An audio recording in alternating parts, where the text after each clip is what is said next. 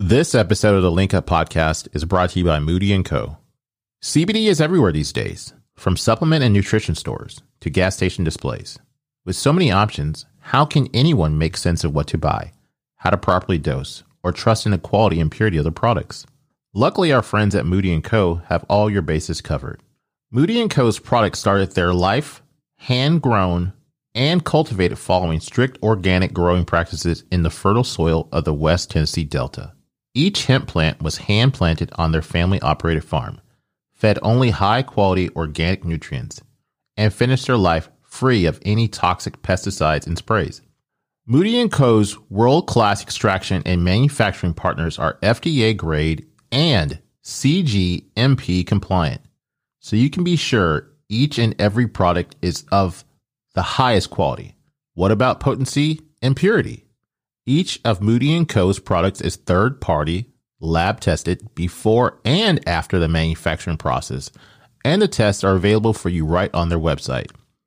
Their website is www.moodyand.co. I'll spell that for you. That's www.moodyand.co. How about that for transparency? Dosing instructions are on each bottle and their tinctures feature graduated droppers so you can be sure you are taking exactly what you need. With all the uncertainty about what goes into the products that go into you, you can rest easy with Moode & Co. CBD.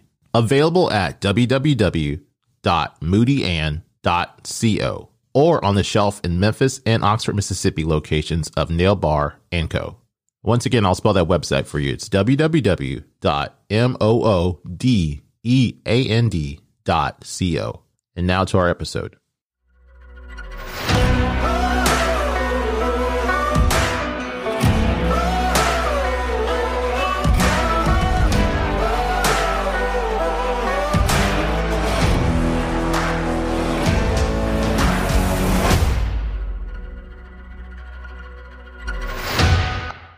Clay, I just want to say thank you so much for being here on a Friday. And you flew what, six hours today? Seven hours? We started at 8 a.m. Oh, that's right. You had to leave your hometown, go to Denver. Yeah. And then you're actually the first guest that's flown in to record an episode. Yeah, well, you're my boy. Thanks, man. I appreciate it. Appreciate it. I'm glad we got it worked out Yeah. uh, because I was telling you I didn't know the dates of the thing, and you know I'm glad we got it worked out. And you guys came earlier or whatever it was, but We've been we so are. busy. Like every, like we literally had to sit down at the counter and go, "What's happening this weekend? What's happening Mm-hmm. this weekend?" And then, yeah, we're, it's about to slow down a little bit, but So what's what's so busy? Like, what are y'all what are y'all doing that's so busy? Like, is it the performances and stuff y'all do? uh, we had a, a big conference called Men's Events, and then after that was Campus Days. Campus Days into we're doing a free course giveaway for people that want to hear about the Bible College, and uh, my team was split.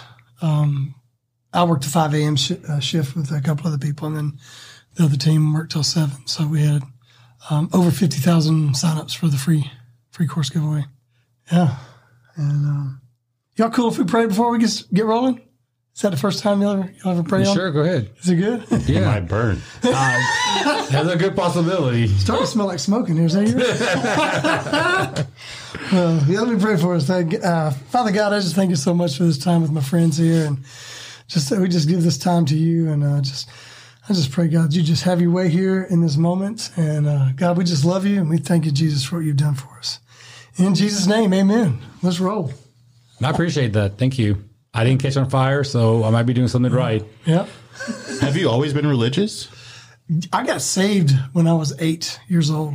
Okay. I grew up in a Christian home and um, was I was a pretty good kid. And then uh, I was a part of a ministry that was very legalistic. If you don't know what that means, it just means that they take the word and pretty much beat you over the head with it, and you have to live a certain way. And like this, the the rules take um, precedent over relationship. And so uh, that church split, and uh, it kind of sent me on a spiraling course. You know, it's kind of, well, I, I was as good as I could possibly be ever. And I, that didn't work out and kind of blew up my face. And I just felt really separated from God. And that was about 20 years of what I call the prodigal season. That's when we became friends. So you were you did that from till you were 28. Say it again. You were in that church till you were 28. No, uh, it was. Um, uh, I graduated high school, and then two years they had a Bible college there, and I went to that Bible college, and then, and then I turned 21, and that was it was like game on. So is it like you grew up so strict that when you got free, just like a dog got loose? Yeah, and and I think you know, you know, I grew up. I mean, I love my parents. My parents are great, and um, just both of them. Like we're, we'll be with them in a couple of weeks back in Mississippi, and uh, they're amazing. But uh, I think I don't know. We're, you know, Kati and I have conversations about like what is how do we raise our kids right? You know, that's a big you know conversation, and we are always kind of dialoguing about how to raise um, her son. And uh, but it's I think there's there's something to um, training children in a way where they have a choice and they think about what's happening versus like just being told. Because I can think of a lot of people that grew up in a church setting and they didn't really have an opportunity to choose. And then once they got to, they didn't have like the skill sets to. I think that for me anyway, I didn't have the skill sets to be able to make good decision because I've just been told no, you can't do this without a reason. Yeah. So when did so like when did you meet? Like when did you guys meet? We met like a year and a half ago. Does that sound about right? I'm trying to be quiet. uh, both of us had been through um, uh, divorce, and um, you know, it was a real tough season kind of for both of us as we kind of came together. I, I was like, I got divorced and was like, I'm not dating. I'm not even looking. I'm not even accepting applications for a year. I'm done. I'm like, just let me just get my life back together and then just pursue God in that time. And we had a mutual friend because, uh, you know, Kati went to Charis. I graduated from Charis, and we had a mutual friend. Charis is the Bible college, and um, uh, we had a mutual friend that went to school too. And she was like, "Hey, Clay, I hear you're single now, and you know, this is my friend Kati." And I was looking at some of the pictures that she sent me, and um, I have a, I had created a list of the things that I will never fight about again list. I'll say it in a different way, but for the sake of the podcast. And uh, but yeah, the things I won't ever fight about again. I think you know once you grow up into a certain, like you know who you are. Like at 18, 19, 20, you really don't have a clue who you are. But you grow into like you know like I am. I'm going to be outside. I'm going to do adventure. You know, you've seen me do all the mountain stuff, and uh, but um, that was one of the pictures that um, our friend Tiffany sent. It was Kati on top of a 14er. If you don't know what a 14er is, it's uh, one of the mountains here in uh, well in Colorado and other places, but it's a mountain that's 14,000 feet or taller. And we call them 14ers for short. And so, sure enough, there's a picture of Kati uh, on top of a 14er. And I was like, okay, all right, she's hot and she climbs mountains. So, uh, when January rolls around, because it was Octoberish when that kind of happened, um, and I said, well, when January rolls around, then I'll, I'll reach out and try to meet up with her. So that was gonna be the year. January Yeah. first was the year. Yeah. But what issue was taken by then? Then that we're gonna. it had been it had been the thing because I was just Yeah. trying, and I was really sticking to my guns about it, just because I just really wanted to have like a real sober approach and not and just be good with me and God being alone and that, and not having like to. I didn't want to have to need somebody. I felt like that was kind of the, the you know I just want to have peace and I really wanted God to orchestrate uh, something really divine in my in my next marriage and and uh, well this one over here didn't have patience. Do I need to chime in now? Yes, to make sure the story is accurate. Yeah, yeah. You gotta keep the story accurate. Yeah. For all you people in the back, she was a stalker. She's like Hey. sending you like DMs. Like, hey, Oh, no, no, do you no, have I did my Do you have research Facebook?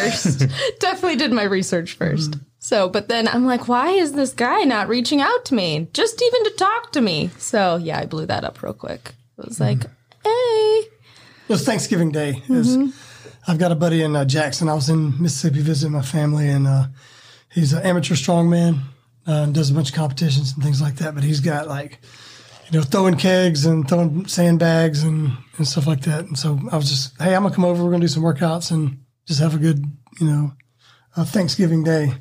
So we posted pictures, and it was like where you throw the beanbag through like a field goal behind you. yeah. You know? So yeah, I know Man, exactly look, what you're I, I, I, I had so, it looks so much easier in a video than when you throw. I think I was throwing thirty five or forty pound bags. like overhead back, Yeah, right? Yeah, like yeah. He was um, launching it like way over, and I was barely getting over like a basketball goal. well, I seen the videos you posted. yeah, yeah. And I remember, I remember this, and I was like, "Damn, what are they doing?" That's why I sent you a message. What the fuck are y'all doing out there, man? Like, you're like, dude, we're doing this like call a competition thing he does, and I was like, "Oh, is that like the keg toss thing?" And like, world's strongest man. You're like, "Yeah, pretty much." I was Yeah. like, "Oh, that's pretty cool." Yeah, and he's he, he was a friend of mine that we just used to jam back in the day, and uh, but yeah, so that was Thanksgiving. I posted those videos, and um, and then what'd you say in the? What did I say? Is this a, it's just a trick question? You have to know what you said. I'm trying to remember what I said. I just remember commenting. It was something along the lines like Thanksgiving Day, no breaks. You're dedicated to fitness. Get it. That's what I said. Good Oh job. yeah, Get it. that's right. Because you were doing Hard seventy five, or you just finished Hard seventy five, and you were doing waiting your three months for the next phase of Yes. Hard seventy five, right? That's when we were. Oh yeah, I think Yeah. something Yeah. like that. You were like shredded. I remember you posting pictures. Mm-hmm. Yeah. I may have saved them. I don't know. I definitely did. yeah, seventy five hard. yeah, because it, what it, I think it really worked out was I just finished the f- the first 75, uh, 75 hard. Um, and yeah, I, fa- I lost that weight, but I found it. Well, you're in a marriage, dude. Like you know. This is happy weight. That's right. That's what I'm saying. Yeah. You better be happy with People tell me You better be happy with it, right? What do you think about that program? 75 hard. Yeah. From and I was talking to somebody um, just in Messenger because people I see a lot of people. Hey, who's done 75 hard? And anytime I see somebody post that, I'm like, I just chime in. It's like, here's how you win. You know, if you don't know what it is, it's two 45 minute workouts each day. One has to be outside. They have to be two to three hours apart. So you can't like do cardio and then jump into weights. So you have to split it up. Uh, drink a gallon of water a day, read 10 pages in a book, no audible. You have to actually read 10 pages. There's a lot. You diet. No you have to alcohol. pick a diet. no No, alcohol. alcohol. Alcohol. You have to choose a diet, so you can do keto or whatever. I did bulk, but no, and no cheat meals. So you can do a bulk, but it can't be like a dirty bulk. You can't be like you know, Oh yeah. shakes and stuff like that. So I chose to do a bulk diet and just logged everything with MyFitnessPal, and yeah, that really helps keep you like when you're hitting your protein, you can shred. High protein. The higher the protein your meal, the more likely you're going to lose weight if that's what your goal Yeah. is. Like, or you know, like you'll lose fat and you'll gain muscle. Yeah, I loved it. So you, the, the the question is, I was going through so much, and I was like really just kind of rediscovering um, God again. I mean, not that I, I was separated from Him, but I was just understanding who God was in a different way spiritually. But the seventy five hard was something I could focus on physically, like while God was healing my heart and just re- like kind of renewing my mind and stuff. The seventy five hard gave me something physical to do, like put my hands to and be like, all right, today I'm. I mean, you got to get up early. It's really a time management, if anything, and getting the gallon of water down. People that drink a gallon every day, I mean, you're you're you're having to plan to pee. Yeah, because like the first couple days when you start, like when you're drinking a gallon a day, you have to pee like every ten minutes or whatever it is, right? yeah. But then, like after like the first like six, six days or seven days, like you do not, it's not as frequent. Yeah, But like you still got to pee a lot. you got to plan. Because I'm like 40 minutes from, you know, well, at the time I wasn't. I was, I was five minutes uh, from work. So do you? Did, so did you overall? Did you like it? I loved it. It really. uh, You completed all three phases, right? I Isn't did it? it's called Live Hard when you do the whole year. Mm-hmm. And so you can start phase one immediately, like day 76, you can start the the next phase. And that's where you do all the same things. And then you introduce five minute cold showers. And my first one, like I've done ice baths before, but I find ice baths to be easier than a cold shower because when you commit to an ice bath, you're just in it. You get the shock. And then with a cold shower, though, you can move. And then you get cold again. so I turned my water down. I turned my heat down. Uh, I think it was yesterday by act. No, like I didn't intentionally try to do this. Okay, so like it was really hot, and I was like, "Ah, it's hot." So I got out of the shower again. And I was like, so then I was like, turn it down a little bit, and I got back in there, and it was like really, really cold. And so I just jumped back like this, and I tried to fix it again really fast, and then ah, it's good. Then I got cold again.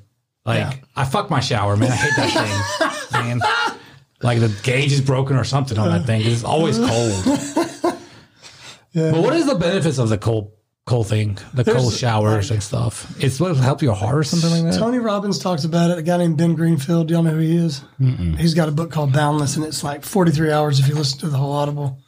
Um, but there's just things where like um, it boosts your immune system if you have uh, insomnia. If you take cold shower before, it'll help you go to sleep faster.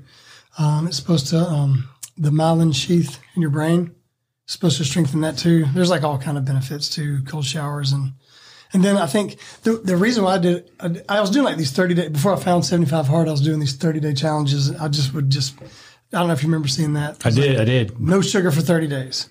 As close to vegan as I could possibly be for 30 days. Cause I just wanted to see, you know, and now just, um, I'm, uh, at the time, I'm, I, I've kind of dialed back a little bit of my reading, but I was trying to read 52 books a Yeah, year. Yeah, you were reading a shitload, man. Yeah. I remember that.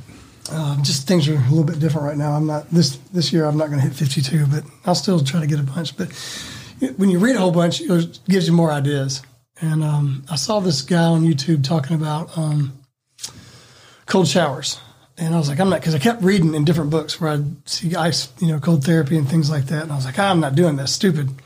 But um, I saw this guy on a YouTube. I can't remember what it's called, but um, he said when you uh, willingly put yourself in uncomfortable situations, which a cold shower is, then when life throws you uncomfortable situations, then you'll be able to like take the shock and then be able to navigate faster through it. And so I was like, oh, all right, 30 days cold, uh, ice bath. So, how long was your ice bath? I'd, I'd go five to seven minutes.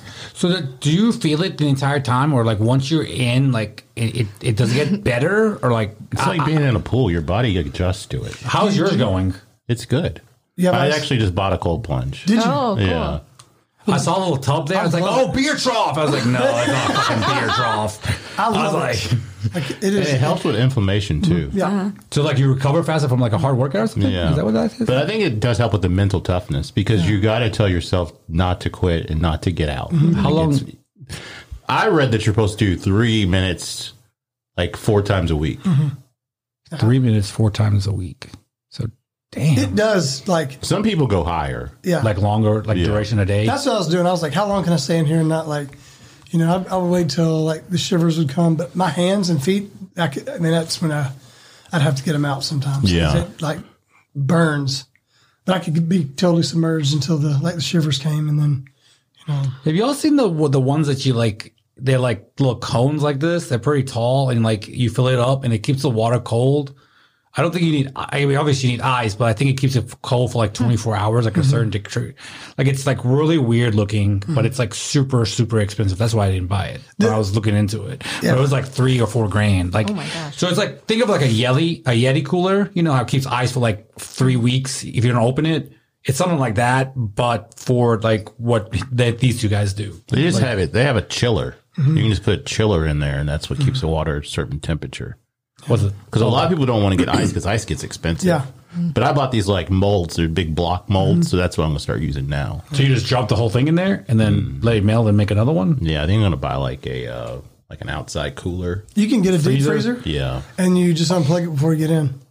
Oh yeah, I've seen people do that mm-hmm. too. Yeah. Yeah. That's the, just get one used and make sure you unplug it before you get in. Oh, you're gonna, you're gonna get a deep freeze to keep your ice in. Yeah. Oh, okay. You're talking about something. Oh, you use the I- the deep freeze as the actual. Yeah. You put, you fill it up with water, plug it in. Oof, man. Yeah, there's a lot of stuff on you. I mean, that's why like people that say they can't figure anything out, you're not looking hard enough mm-hmm. because everything's online pretty much nowadays. You, yeah. You want to be spoon fed.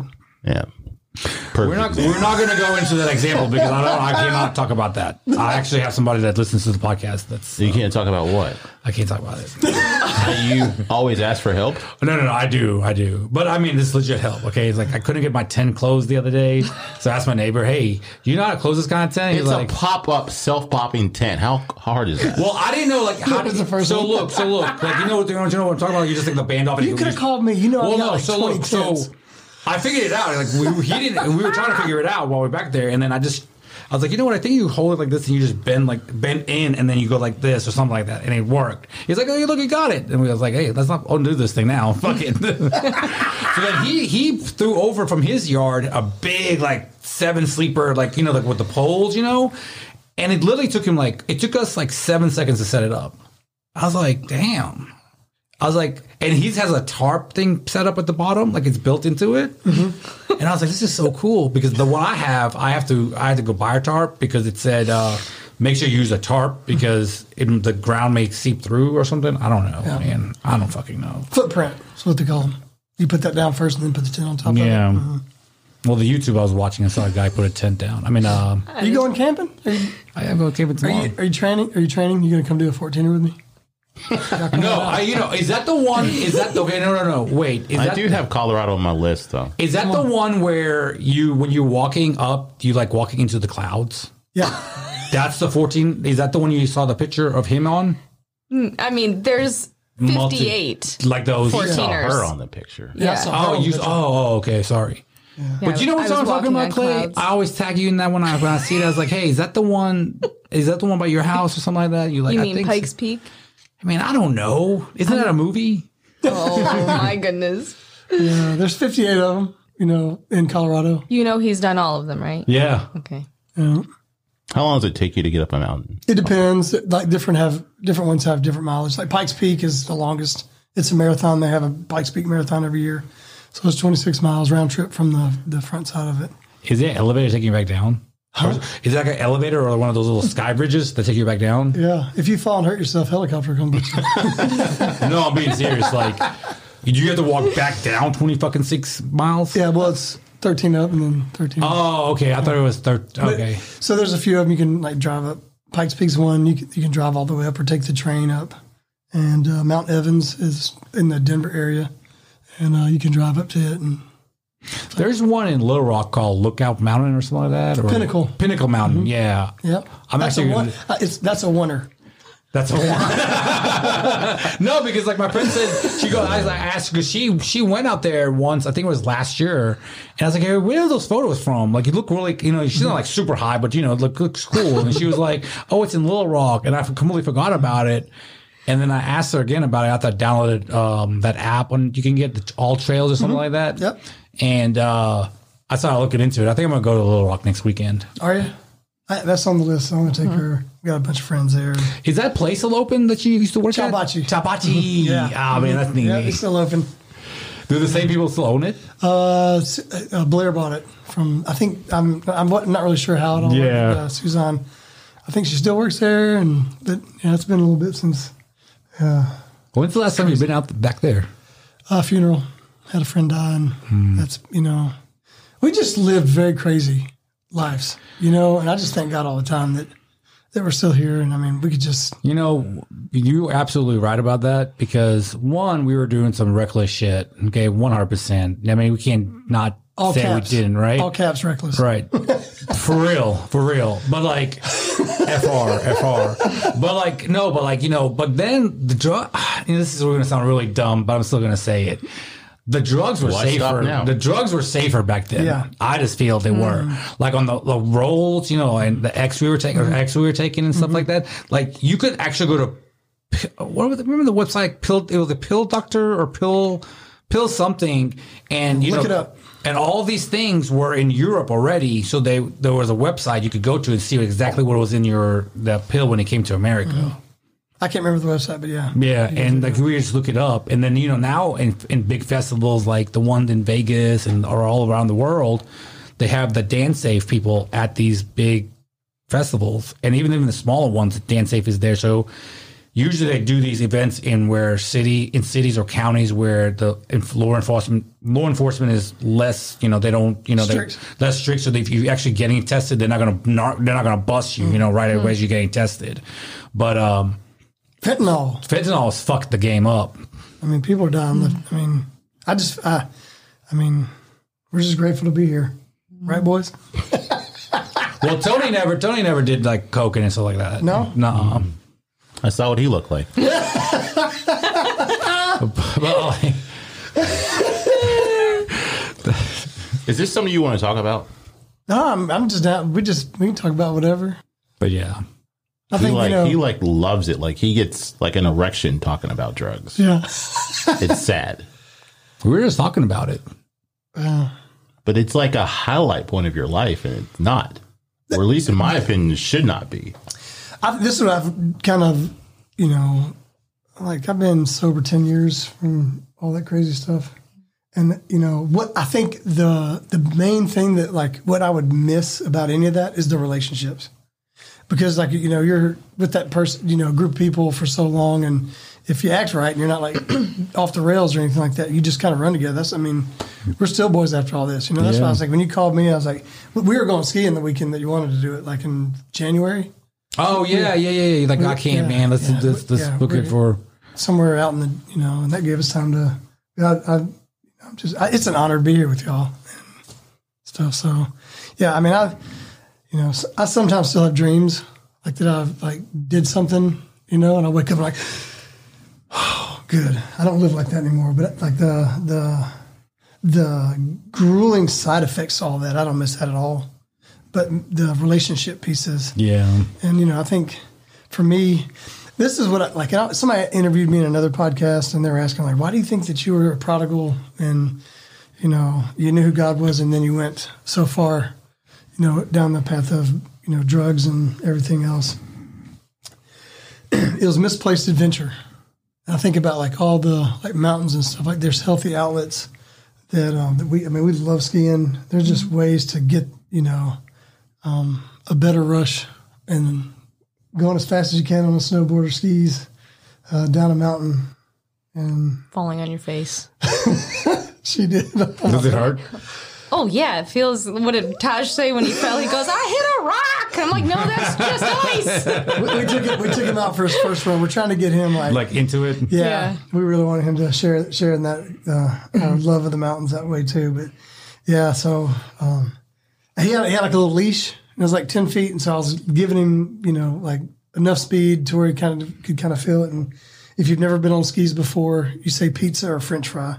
Pizza, you turn your tips your mm. skis in, so you make a pizza or French fry. That's going to make you accelerate.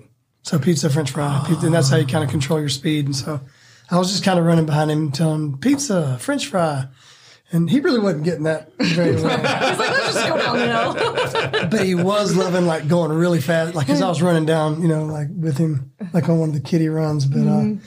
I looked behind to see where you were, and the second I turned around, his skis crossed over and he caught an edge, and that's when uh, the edge of your ski Your face meets the ground. yeah, you were standing and then you were on the ground in a, like a second, and uh, he was just covered in snow, and my face feels like it hit a rock. it's like, do you want to go? He's like, no, let's go again. I was like, that's it, boy. Yeah. Fun times. But yeah, man, you know, I think a lot of that's misplaced adventure, and uh, you know, when I think about you know all those times, um, I just it just goes back to Jesus for me because everything that I was wanting in all those times was just to have peace and to have like a sense of purpose, and um, you know, back then I was you know I want to be rock star slash bar star, and that was purpose. But it just you know it just was always empty at the end of the day going on you know? So yeah. Do you still play music? yeah I remember we, we, last time we came. Remember, remember we went to uh, Folk's Folly, and then we ended up going downtown for like it was me, you, and me, you, and John, and we, and Sarah was like, "I need you guys back, and I need you back by, I need you back by." She said, "Like, I want you home at 11. I'm looking at the clock on my phone, on my, my watch, and I'm like, "It's eight fifty. I mean, I mean, it's it's, I mean, it's nine oh five or something, whatever." I was like, and she wants us back at 11. I mean, John, by the time we get there, we're going to have to turn right around and come back. And he was like, Clay wants to go see Marcus. I was like, ride, let's ride, boys. Mm-hmm. Let's ride. and we, and remember we ended up leaving and we ended up le- only leaving at 11.15 or 11.20. we still made it back yeah, we made it way back. better than our history Yeah, yeah.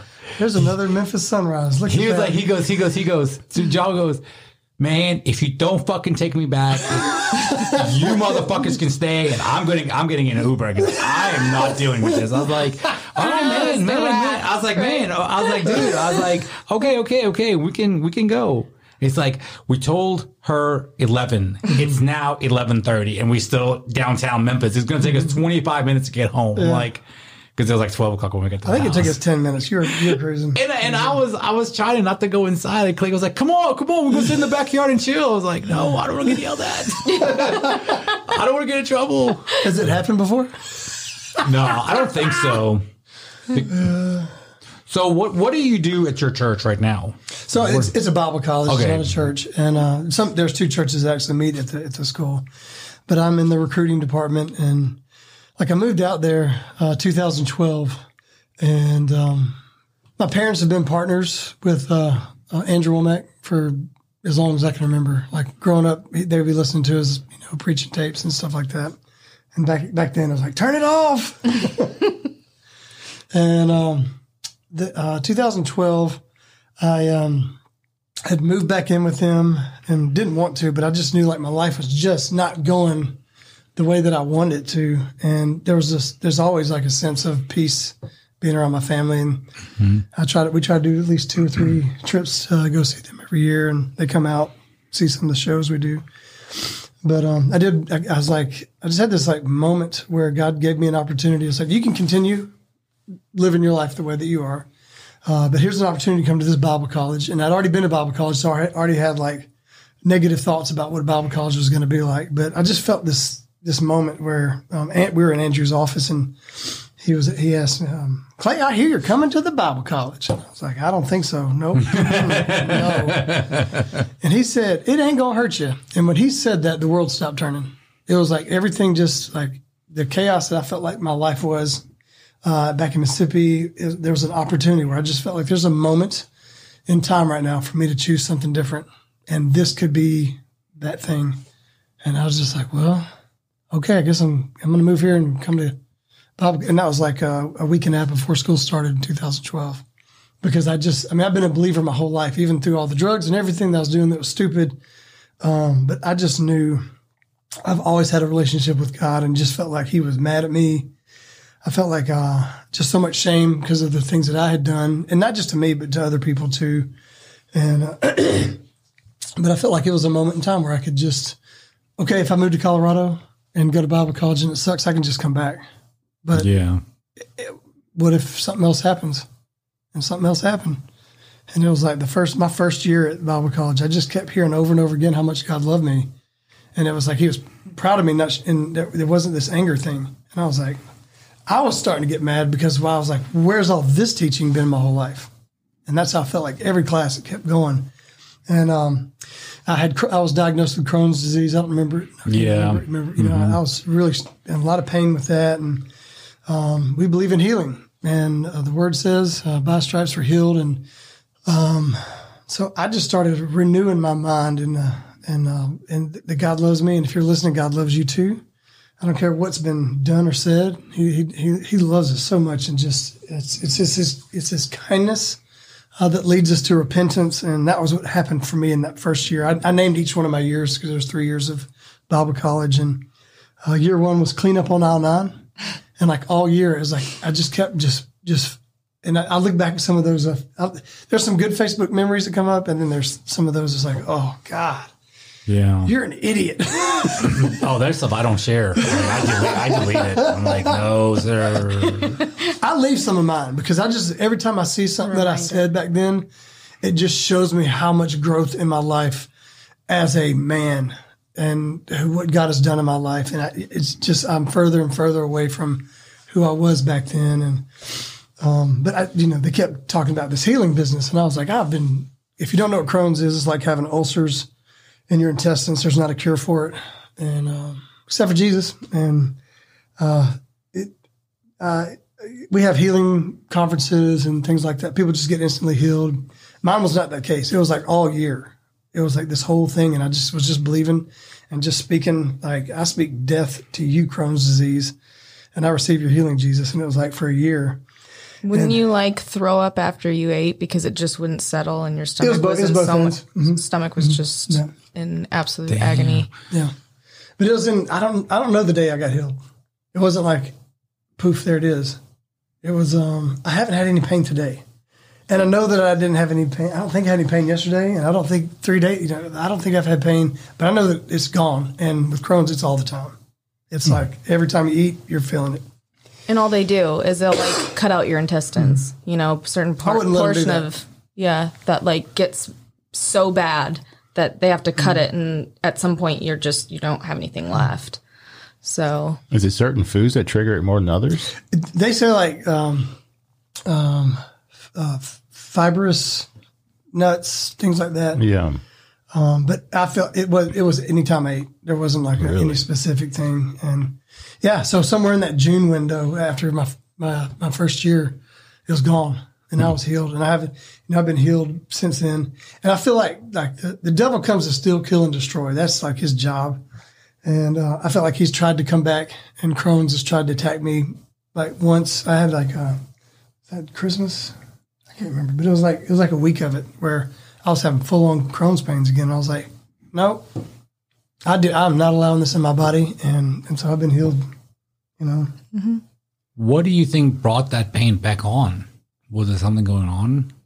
I think you were stressed. There was a lot going oh on. yeah, okay. You know, so I think your body can react to things like that. I think too, it just comes but- down like the devil hates Yeah. Mm-hmm. me. The devil hates us, all of us, and he just wants to wreak havoc on us. And I just say no to that. We have authority that Jesus has given us, and and so I just took my authority and said, I'm not going to be sick. I do not have Crohn's anymore. I've already been healed. It's already been finished on the cross uh, two thousand years ago, and and I am I'm healed, and so it's gone. Have you ever been angry at God? Oh yeah. Oh, we've had we we've had some good screaming matches. what does that look like? yeah, I'm really interested in this. Like, Mm-hmm. I want to know like what that looks like. So, um, my life, re- like, since I have been walking with the Lord, like in, in the past 10 years, I knew Jesus, I was walking with him, and then like the, the fall for 20 years or whatever that was. The was. devil, that- me. Yeah, the sabbatic. I was the devil for you, like those 20 years. yeah, the, my, my sabbatical from walking, walking with the Lord. But like, seriously, like, I, I, I have like a, like, if you look at my timeline, like 2012 was that, that distinct timeline where I was like, you know what, I'm just giving everything back to you, Lord. Um, so divorce and then some repositioning and some, just some life events happened and they all happened at the same time. It was not like a, it wasn't a one, two knockout. Well, it was kind of like a one, two knockout and an uppercut. And I was really mad. And it's like, what my prayer life kind of looked like in that time. It's like, I do not know what you're doing right now, God. I can't see. And, and I'm, and I can hear from God's voice. And like, I know, like, you know, for, for me, it's like I follow the path of peace. Like even us having the conversation about coming here to do the podcast, we're like, I don't know, we got to juggle some things around. We got, you know, if, if that's even it, but like to be here right now with you guys has been in the works since January because every night it was like peace. And like, I mean, she hears me talking in the shower because I don't know what, I, I haven't listened to your show. I looked y'all up on, on your website and read, you know, you love stories and hearing people's stories. And I was like, well, I can do that but I don't know what you know what the line of questionings were going to be and stuff like that. But I've just been praying and meditating. But the peace is what why we're here right now because God said, uh, you know, I'm here. But so the argument with God was just like, why aren't you talking to me? That's that's what it felt like. I just felt like He wasn't. I, I know He's there. Like it wasn't like God's ever left me ever. He doesn't leave us or forsake us. And but I knew He was there. But I just didn't have any direction.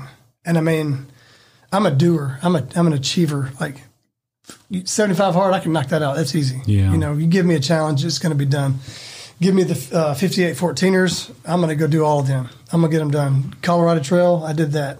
You know, th- like when you give me the goal, I can I can knock it out. But like the more I prayed, it's like nothing was happening. Like I couldn't hear God. I knew He was there because it was like it's this weird thing of like just imagine God being on His throne and you're like this kicking and screaming baby in His lap, and He's just kind of just I mean, really, just I love you. That's all he was really letting me know. But what to do, or it was really hard. And I think um, for me, it was like just constantly make a decision that I'm not going back to a, my life how I used to live it. I'm gonna believe you, God. You're gonna get me through the storm, which is worse than Hurricane Katrina or any other Yeah. you know, but it's, um, I think it's Romans 3 5. What is it? Sorry. I think it's interesting when like tough seasons come. It's so easy for people just to blame God. Yet when it's a good season, I'm so lucky. where's the, where's their dynamic with God? When, it's good, where's their dynamic with God? You know, so it's My life is good, God. I don't need you now. But when the storms come, I'll come back to you. yeah. But, you know, um, Or if it's going wrong, it's his fault. You know, how about ownership for your actions and ownership for stuff that you do? You know, I did. I owned, I there's owned consequences for that. You know, stuff that happened with the divorce. I owned that. And then some, some stuff with work that happened. I owned the pieces of, of that. But um, in Romans uh, 5 3 through 5, do y'all have people doing scripture on, on the podcast? You the first. Go ahead. Go ahead. Go ahead. Go ahead. Call it out. Romans what? Five three point two. I mean, I don't know if I don't know what the fuck it is. Is it de- I know there's a decimal in there. Yeah, it's yeah. Uh, col- uh, colon. Colon. Sorry. Yeah. Sorry. That's what I meant. So we'll go back to grammar. It's okay. Yeah. My bad. Not only that, uh, but we rejoice in our suffering, uh, knowing that suffering produces endurance, and endurance produces character, and character produces hope. So there's four things that happen there. It's like you rejoice in your suffering, not because you're. I mean, suffering sucks. I mean, can we all four agree that that's just, just terrible to be in in a storm and stuff like that? But the word says that your suffering produces endurance, and so when you don't quit, and you stick to it and like because i just had like a uh, have a word from god i'm called to be at where i'm supposed to be i'm called to be with this awesome lady right here but suffering when you stay in it it produces endurance and then endurance produces character and then character produces hope and so that was like just something that it just, sometimes you don't have to have the answers you just have to just believe and that's like, you know, that argument that you asked me is like that. I was really warring with God. I was like, why is this happening? Because we can all ask that question. But am I going to opt out of God and try to do life on my own again? No thanks. It's like you even mentioned about like the ice baths and the mm-hmm. showers. It's like, or just just, working that. out. Mm-hmm. It's like if it's hard, it's going to make you hard. Mm-hmm. If it's easy, you're going to just quit. I mean, because that's why most people quit is when it gets difficult, and most people don't like a challenge. Most people like the comfortable part of life, and life, excuse me, life is not comfortable all the time. It shouldn't be. No. Because if it's easy, everybody can do it. Then it's not special. So yeah, I just I, that's awesome that you uh, you read that right. What was that chapter or what is that verse? Romans uh, 5 3 through 5. Right? We're trying to work. He'll write it down for you. We're trying to work on uh, some people in this room's mental toughness. That'd, be, is- that'd be me. There, there's something so good about just trusting and believing God when it's the worst situation and just knowing like whose role is whose role. And but like I said just a minute ago, the devil, the enemy comes to steal, kill, and destroy. So you can always put a, that on the filter. It's like God is for you. God loves you. He is he's he's just really in this relentless pursuit for all of us to have a relationship with us, and that's why he created us in the first place. And uh, so, if bad things are happening, you can just put it under the the enemy comes to steal, kill, and destroy. And uh, but if you, that's just, I mean, I've just grown in this season. Like I haven't made all the right decisions at all, but um, but just sticking through, even when I hate everything that's going on. It's like God, I'm just going to believe you and trust you that you have something better. If I just ah, I got a buddy named Ricky Burge, and he is just he's um, he's one of my buddies, man. He's uh, he was um, he's on staff, but he moved to South Africa, and he's helping build like the whole continent of Africa with um, a Charis Bible College locations and Andrew Wommack Ministry offices over there. That's so cool. Yeah, It's very cool. yeah, we're it's a worldwide ministry. There's there's like fifty, I think fifty campuses around the world and growing. Well, and right now, with you being in recu- recruiting, he gets all the calls of people that want to be a part of it, and they're calling from all over the world. So he gets to hear all of these stories that people just want to come to Woodland Park, Colorado, to be a part of this. You know, Have you been? Have, have y'all been anywhere? Like, on- been to I know you've been. I know you've done mission trips. Is that is that with Charis College? Okay, I got you. I did before my prodigal season. I had been to uh, South Africa, Brazil. Um, I was actually in the air when the trade towers got hit from South Africa coming back. So I went. wow. uh, all that was going on. Brazil, Mexico before before Charis. Uh, but since then, I've been to India. I've been to Brazil multiple times, Nicaragua, Hungary, Serbia, Ukraine. stamp, stamp, stamp. Yeah, yeah. Kilimanjaro, I climbed it in Tanzania. Uh, that would that was a different kind of mission trip. It was just like my mission was to get to the top. I watched the video the other day on Instagram with these this ran- these hikers were with the guide, and they just came. They were just literally casually walking past a dead body, just Everest. frozen. Yeah, just goodness. yeah. Oh, that's Everest. That's a different mountain. Never mind. He was going to do that too. That's right. That's right. I thought that's one. Yeah, that's the one you haven't done. Remember that you were talking. We were talking about that one. day. I was like, "When are you going to do that?" He's like, I was two "That weeks from was- leaving. I was two weeks from Yeah. heading over, and uh, they closed the borders because of the COVID. I remember that shit. You think you're gonna? You think you can tr- still try to do it? I know. I know. I know it's different now, but like you know, is that something y'all would want to do together? Maybe. She, like, she, she's my Everest, but uh, I do want to go. I support him, but that's a big undertaking. because there's base camp, mm-hmm. right? And then and then there's one where you actually go to the very top. Yeah. So my pl- my plan was to do base camp and kind of scout it out, and then mm-hmm. And then because figure it, it's like five grand to do base camp. That's a flight and, and like all your you know fourteen day adventure. Um, you have to have a guide, right? Yeah. Ish. Yeah, I had one. I, yeah, I had I had a guy that, that was going to take me to base camp, but it's about eighty grand to do the summit. So that's a whole Oh. I didn't know this. I didn't know it was that much money. Yeah. And one of the things that I noticed, like with, with Kilimanjaro, um, I was loving every minute of it. And then when I got to elevation, it's like, I forget what the camp was. Um, but it was like 15.5 elevation. That's when it got weird. Like your, the oxygen level's thinner. And so you know that you're there, but it's very, you're really, yeah, you're really kind of out of, out of body. Like it doesn't seem real at all. Very lethargic because the oxygen level is so, so much lower. So I'm, you know, it's all about that test though. Can you get to the summit? You know, and um, there was, I think there's seven different trails you can take to to summit Kilimanjaro. We did the five five day uh, trek there, but when we got to um, Stella, I think I, I forget. But anyway, we got to a certain point, Yeah. and it, the sun was starting to come up, and you could see like ants headlight. It was like all the people that were coming up with their headlamps, and you could see all the trails kind of merging up. And by the time I got to the summit, there were so many people up there. It just took away from hmm. because you get like you get like three seconds at the sign because there's people just lined up, and it's for a reason. And it was a hot day for us. It was like minus five. So like my pack, I don't know if you saw all my pictures from Kilimanjaro. My pack was frozen, and it was I remember that now. It had it like the ices so on cold. it. yeah, the- it was so cold up there, but it was. We had the sun up, and we met other people, and I was praying because I, I just believe God. I have the favor of God in my life all day long, and everybody that we talked to was getting hit with ice storms, and so they were just turning around because they couldn't handle. it. I mean, it was cold, but could you imagine that being just iced up and yeah, No, thank you.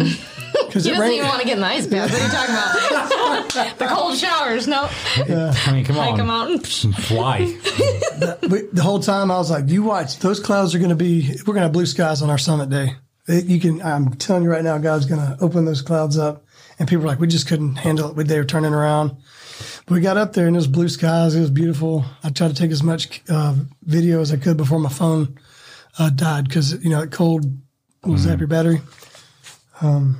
So how many people when you're in your uh I don't know what it's called, like it was you and your guide only or it For Kilimanjaro, Yeah. it was me and my friend Ken and his son. It was the three of us. Okay. But there was about 10 people that were getting us. We carried a day pack and then we had porters that carried like our bigger packs and food and everything. So we had, you know, each night we were at a different, um, Different part of the mountain. Mm-hmm. And y'all just camp on the side of the thing? they had huts. It was a hut system that we did. Oh, okay. It's getting it's sounding a little better now. Around. Yeah. Is there is there a shower in that motherfucker? Like, uh, is there hot water? they would bring us like a, a bucket of, um, uh, warm water to rinse off. But I use, um, and this is something I use for the Colorado Trail too, is, um, you dry out, um, uh, baby wipes. And so when you dry out the, it takes the weight out. So you can just get them wet and then wipe yourself down. it's a whole process. Yep. It's Colorado crazy. Trail, I plan. So what was that? What is how long? How big is that? what? The Colorado Trail. 500 miles. So you walk from one side Denver, basically Denver to Durango, 24 days. Durango what? Durango. Mexico? I mean, I don't fucking know. like, He was calling it Cool Springs, yeah, Colorado Springs, Cool yeah, Springs. yeah, yeah. Durango, Colorado. You think he's gonna know Durango? I mean, come on. I mean, yeah, 500 miles. But um, so you did that your you did that by yourself? yeah, There was nobody else with you. Just No. you and your your you, were taking me and sight- Yeah, and taking pictures of like si- scenery and shit. I, at some point I'm going to go through all the video and just make. Like a cool, like a Yeah. reel or something. Yeah, I had a uh, my iPhone and what? Uh, we know a a photog- we- videographer. I mean, you know, you could you could dump all the photos to him, and they can make it make it. We'll all go do it and we'll reshoot No, the no, we won't. How long did that take you? 24 days. How many miles a day were you doing? Um, thirty. 15, 15 like to 20 in the beginning. And then I was doing 30 mile days. That was like, there was elusive. It was like the 30 mile day was like the elusive thing. I would get, um, so there's this app called Guthooks, and it tells you like where you are on the trail, like where uh, water resupplies are. So you're like going like you I'd hit Breckenridge, go to the grocery store, resupply, and get like all my food and stuff like that divvied up in uh, bags and or Ziploc bags and things like that. And then, but on the app, you can see where you're going to camel up, get water, and you can track like how many miles you're going to hike and how much water you're going to drink and do the math. Like, cause you're really, your battle is weight.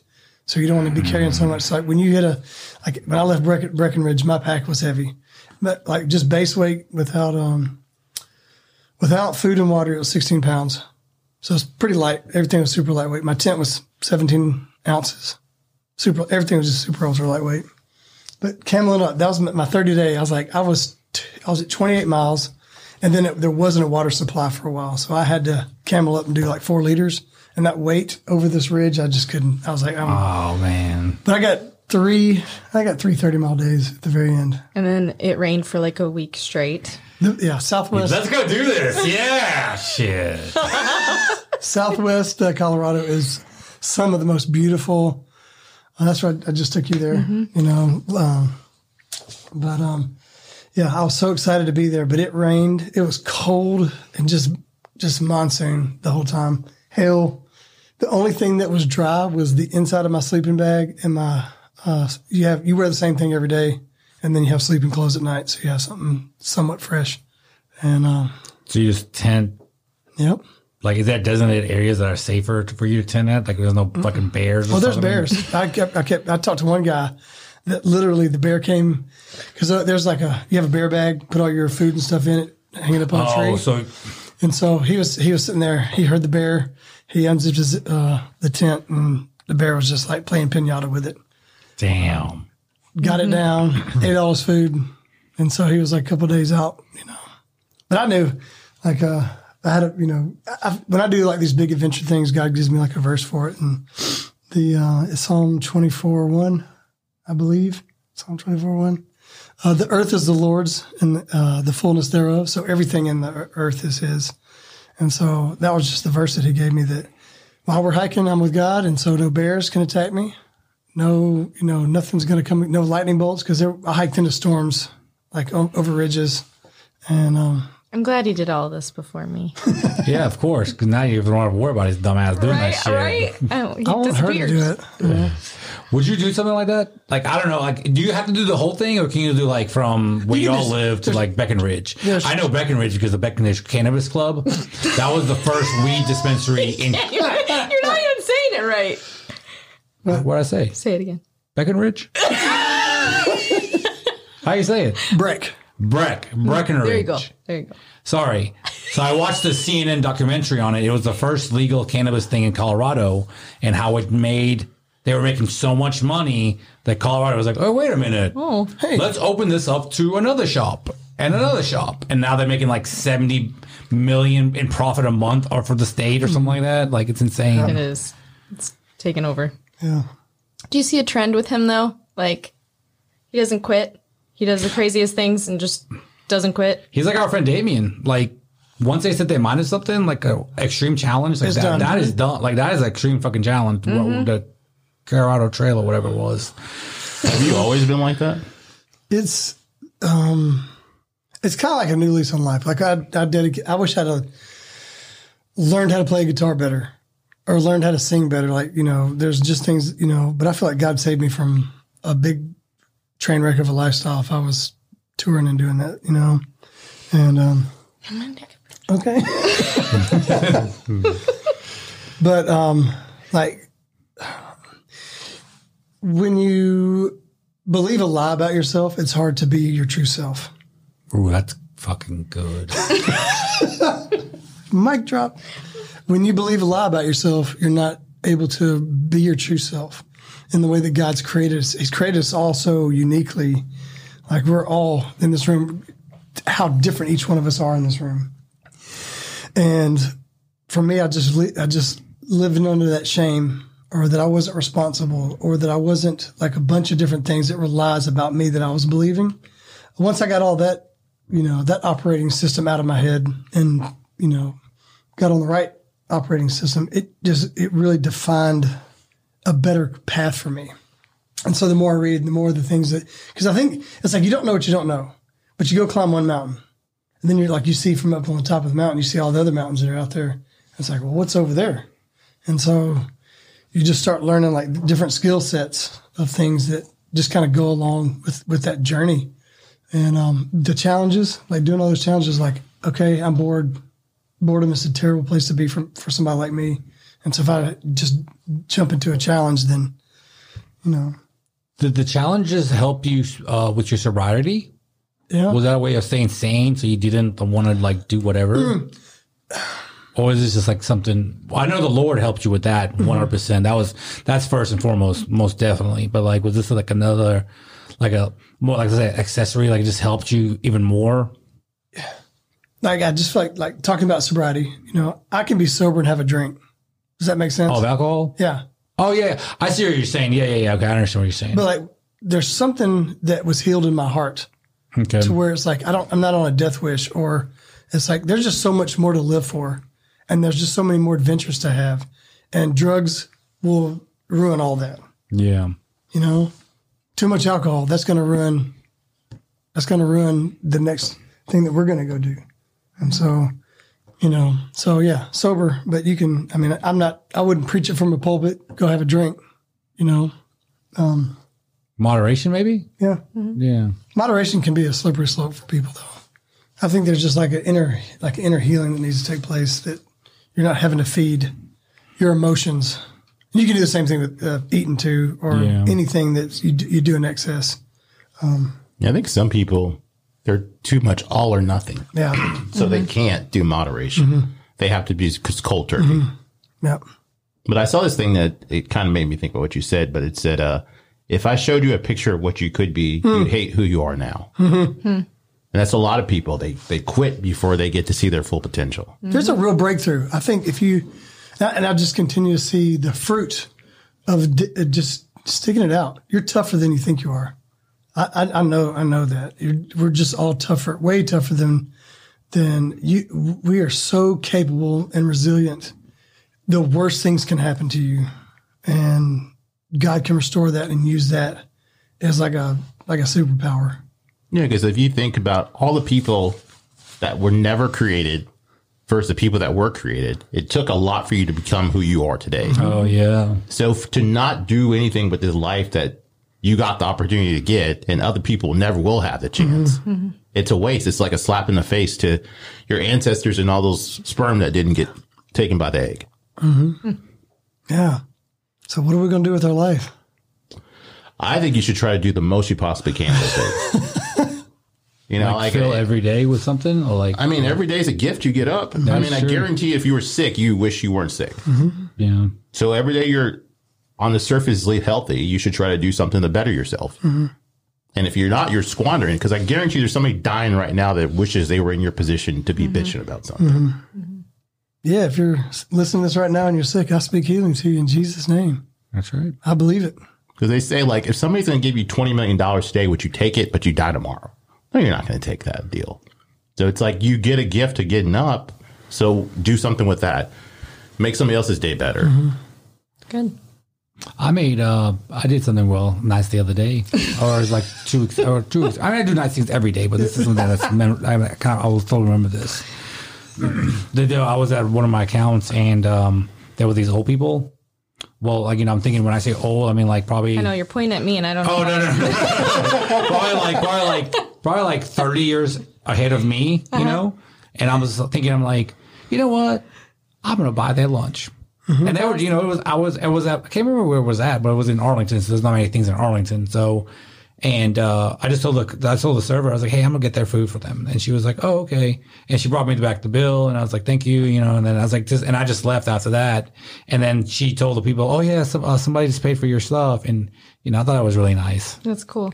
It is. because when I was talking to when we were talking to Colleen, I completely forgotten about uh, the passing it on thing. Remember that? And um, I when I when I said something to when I when I said something to her the other day, she was like, "Did you ever pass anything on?" And I told her about that, and I was like, "I want to do something bigger though." She was that's that's that's better than nothing. That's great that she did that, you know. But now I'm trying now I'm trying to think of something like bigger to do. Mm-hmm. That's good. That's we talk about all the time. I It's like I told God, you can't give me enough money. And it's not about me acquiring things and, and stuff. It's about how can you go out of your way to bless people? And it's not about you, but it does something in you when you're a giver. Mm-hmm. It's, it's, it's, it's, if you're depressed, if you're depressed right now, go out and do something nice for somebody and don't let them know that you did it.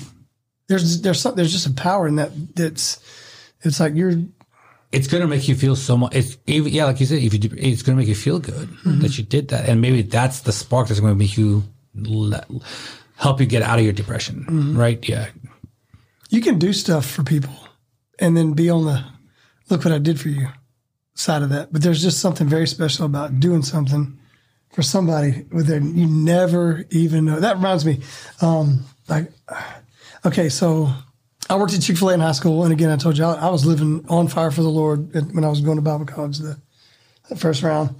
Um, but I almost got fired from Chick Fil A because I witnessed to everybody so much. Like they were like, Clay, you can't talk about Jesus here anymore. Just sell the nuggets. Chick-fil-A? it's the chicken. It's the, Lord's. Hilarious. It's the Lord's chicken. right? I mean, seriously, It's- it's like- they give the chicken the Sunday off, man. Yeah, I like I led so many people to the Lord there, and then then they all turned on me, and it was like this like I'd never experienced anything like that.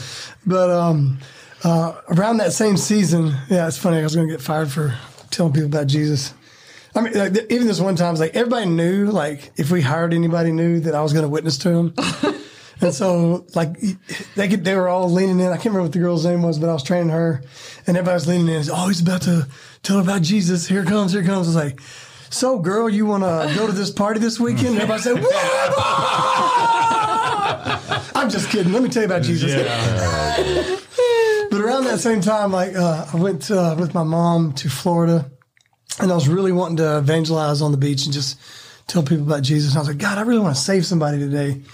What happened was, uh, this lady was screaming at the end of the beach, and she was pointing. I could see that there was a guy out in the water, and he got caught in a riptide. And uh, I swam out to him, and I knew from maybe Boy Scouts or something, you don't anybody that's drowning, you you got to let them get tired, or they'll drown you too, because they'll just they'll grab onto you like you're the life raft. And uh, so I, I did. I tried to I tried to like like grab him, but he grabbed me and pulled me under. So I kicked him. I, I had to because he was like trying to you know he was freaking out. So I just waited and just watched him like bob until he was like almost I'm like he had no energy left, and I came up behind him, just grabbed him by the neck and you know brought him back up. And right about the time where my feet could touch the sand, that's when the lifeguards came. And um, instead of sticking around, I just took off and just walked down the beach. I don't know whatever happened to him, but it was just kind of I've never heard that story. yeah, yeah. I don't know, but you can do things. For, you can do something for somebody every single day because you never know what they're going through. Mm-hmm. You don't know what need you're meeting in their life. and and you don't have to. That's like mm-hmm. that. That's the, the the sweet spot of just being kind of like um, this is Christianese. You know, Christians have all these different sayings. It's like, what are you talking about? But the hands and feet of Jesus. But you can be an influence in somebody's life, and you don't need to necessarily know what the outcome is. You can just do that and be kind of an instrument to God. Mm-hmm. So I didn't know you. Look at you, man. You play the guitar, you sing, you witness, and now you save somebody's life. He's a stud. Yeah. She's like, I married the right guy. Right? Heck yes, I did. we had such a fun time though. Like, so we finally had the uh, the breakdown for us to meet. Oh, yeah, yeah, yeah. Okay, yeah, let's go back to that. So, were you concerned about bringing your baggage into a new Oh, yeah. situation? Hundred percent. That's kind of why I was giving myself a year to really let God heal like what was going on in my heart, Yeah. and um, and just know this. Like I don't want to be impulsive. You know, I'm. I, you know, yeah, I want a hot girl, but I want I want it to be God's plan to really because I because I, I I know what had happened in my past, and I didn't want to carry that forward, and so I was very like apprehensive. I think even because we started talking at Thanksgiving. We talked strictly on Messenger And I did it on purpose. for like weeks. I didn't want to see like I mean, I'd seen pictures of her Yeah. because I added her on Facebook because she sent me some. What'd you do? You're stalking me somehow. Yeah, I was talking you. I'll own it. I was doing my research, okay? Yeah, research. he bought milk today. right on the back. He bought milk on Wednesday. yeah, but um, But I mean, it was the same for me. I mean, the, the same question that you just asked him. It's like, were you nervous to bring your junk to the table, you know? So it's, you're more, when you go through things, you're obviously more aware of what to look for, what you're bringing, how that's going to mesh. So I didn't want to waste my time. So mm-hmm. me doing my research and really examining him doing all these mountains, all this kind of stuff, I was like, this man doesn't quit. Yeah. He is a man of character, you know? And so there's things like that that I was like, well, this is, this is worth it, you know? But he wasn't talking to me. So that's where I had to just like bridge the gap and be like, hey, you know, it's not going to hurt you just to talk to me. You can go to January if you want to, but you can talk to me. And the rest was history. It was just an immediate, like, we have to meet, we have to see what's here. It was purposeful, you know? It wasn't just, Oh yeah. So how long Let's were y'all? How long were y'all talking on mess on? That's on Facebook. Yeah, Messenger. How long were y'all talking on Facebook until y'all actually like like decided to go like? seven go there? days. So he didn't make it to January. Let's just say that. So we, we, we met early December. That's close enough. Yeah, right. I know. He almost he was almost It there. was, it was super. I was super intentional about just keeping it messen, like just a messenger, not Mm-hmm. talking and not seeing Mm-hmm. each other. And I wanted to be to find out what. we were uh, testing each other. oh yeah, like subliminally testing each other with mm. things because we both had these lists. Remember, he mentioned that oh, list Oh, that he would never. I had my own list too, mm-hmm. and once we finally knew about the list, they were like almost the exact So they same kind of went together. thing. Mm-hmm. Yeah. You know, and I think that's important to make a list of what you know you want, what you're not going to hard to deal do when you're young because you don't know who you are. Right. You're still figuring out what the world. What does the world mean? Mm-hmm. How do I fit in the world? What is, you know, all those different things. But as you get older, there's like just you ha- you go through enough enough stuff that you're like, okay, that's not something I want in my life at all. I'm I could have a, a zero tolerance policy for mm-hmm. things, and and these are the things that I am looking forward. If you if you don't want to go skiing or climb mountains or things things like, it's not probably going to be. Yeah. Like you gotta be mm-hmm. outdoorsy. That was one of your non-negotiables, mm-hmm. Oh, right? yeah. Like you don't want to do things. Camping, skiing, and and fourteeners were on the on the list of mm-hmm. of things. And so when we were talking, I was putting my questions into the. It was like a high end interview, is really what it was. So when you did you develop your emotional maturity? When Yeah. Mm, I think that really came about when I got off drugs because like there's something about like when you drink and do drugs all the time, you have no way of coping with life on your own because you're medicated and you don't have the, the ability to grow. That's why you might see somebody that, you know, even from back in the day, we might hang out with some people, you know, and it's like, man, you have not changed at all because you're muting the ability to grow up and mature and grow. And, um, Emotionally stunted. it just totally because you you and, and and another roadblock to that is just not dealing with like what's if you've had trauma, in your life. Yeah, It's the same thing. Yeah. I've had multiple friends with that where it's like you are just on this hamster wheel and you're never mm-hmm. getting past it, you know, to heal yourself and do better. So you're just always seeing through that lens of that season in your life, you know? Yeah, it's weird when you feel like you've moved on in life, but then there's other people that are still in the same spot, mm-hmm. Mm-hmm. but you're the same age. And it's like, how are you not on the same path that everybody else is on? it's a choice, you know? Sounds a sad life to live, in my Yeah. opinion. uh, you know we'll t- we'll tell stories from back in the day, you know, Yeah. but we don't live there. That's not where you know. And when people say the good old days, you know, you don't know that you're living in the good old days until you're out of them. You're able to Well, then, like, break the- out in song or And then the good old days will come again, like right. So that like the good old days from twenty years ago will happen in another twenty years, and then be like, oh, you remember that when we did that? Like when we mm-hmm. went to that mountain, you guys were talking with with Taj or whatever, you mm-hmm. know, like hanging out and like yeah, and like damn, that was twenty years ago. Mm-hmm. You know, like those are those good old days then. You know. But even like just, just keeping a relationship with you and, and, and John and, and like there's just there's value to me. I think that we've been through so many seasons where we you know helped each other from drowning Yeah. and and it's like you know continuing to see how we develop and there's just so much more out in the future for us. That's what's we live we survived that and. Where, where, where are you going next, God? Where, what what adventure are we going to? Are you guys anxious about the future? That's a good question. You know, some of the things that I think about, uh, I've got two Audible books by, I can't remember what the guy's name is, but he's, he's talking about how inflation isn't going to get better. Yeah. And um, the, um, the baby boomers I do a terrible job of explaining this, but there's so many baby boomers like this. And, uh, you know, just there's so many of them, but they're going to start dying off and pulling their money out and things like that. But the, the next generations, there's only so many people in that population and it's so much smaller that's going to have to support the weight of the boomers going out. And it's even narrower with the, the other generations. And um, that's going to be a problem. Now, that's one of the things that they're talking about when they say social security is going to run out, right? Like mm-hmm. we're paying into it right now, then, but when we get to that age, there's not going to be any social security money to pay us, mm-hmm. like uh, when we retire or whatever. But that's like I, I, that's one of the things I've really been praying about a bunch. Um, we've got some crypto. I, that's I know that market kind of fluctuates and things like that, but uh, I'm I'm investing in some of that because I think I mean you saw the four banks fall. In March, mm-hmm. yeah. That's not good. No, we had we had some we had some guys on here last Sunday or Saturday, one of the days, and they were talking about um, the GameStop thing and all that. You know, like it was it was really good. It was a really good time. But like, I'm just I was like, damn, it's crazy to think how. You know, this, that could just happen that quickly, even though it's federally insured. But like, you know, what's going to happen when you have 30 mega banks shut down all of a sudden? Who's going to be able to pay that deposit? Like to the everyone that has those accounts, you know? I mean, you won't get your money back. Exactly. well, you see, like in some countries, they're not even letting people make deposit uh, withdrawals.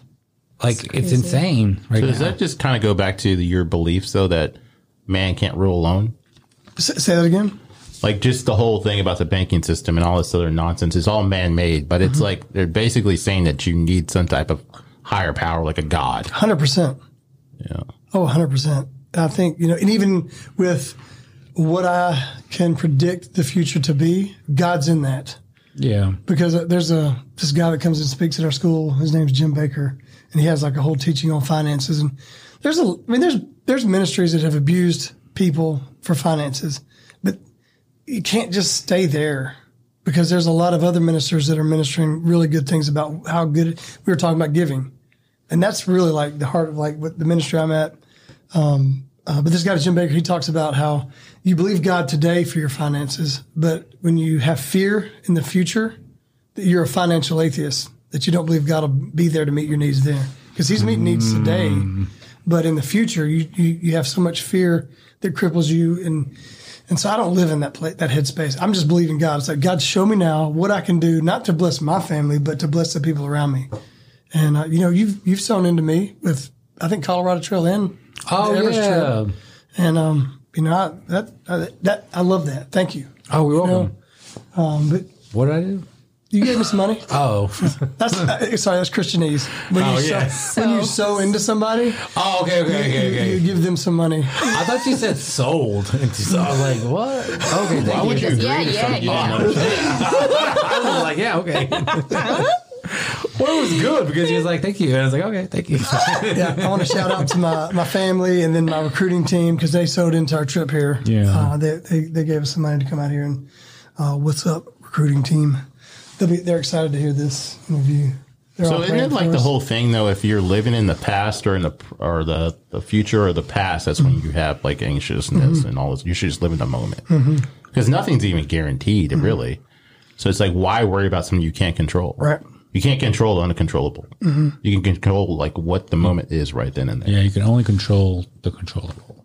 you can i think it's awesome to dream and plan you need to do that you need to say these are again with the challenges like this is where i'm going to go that part is good but to mm-hmm. to just sit there and think that Be the, handicapped yeah, by Like it all. stress over it. Yeah. you know we were, we were having this conversation like just the inflation that's happened like i went to breakfast the other day and it was 30 bucks Just him.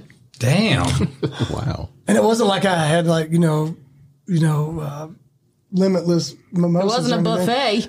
yeah. all you can eat. It was just a plate for was 30 bucks. three man. eggs a sausage and some really good um, Pancakes? loaded uh, hash browns. They were fire. Yeah.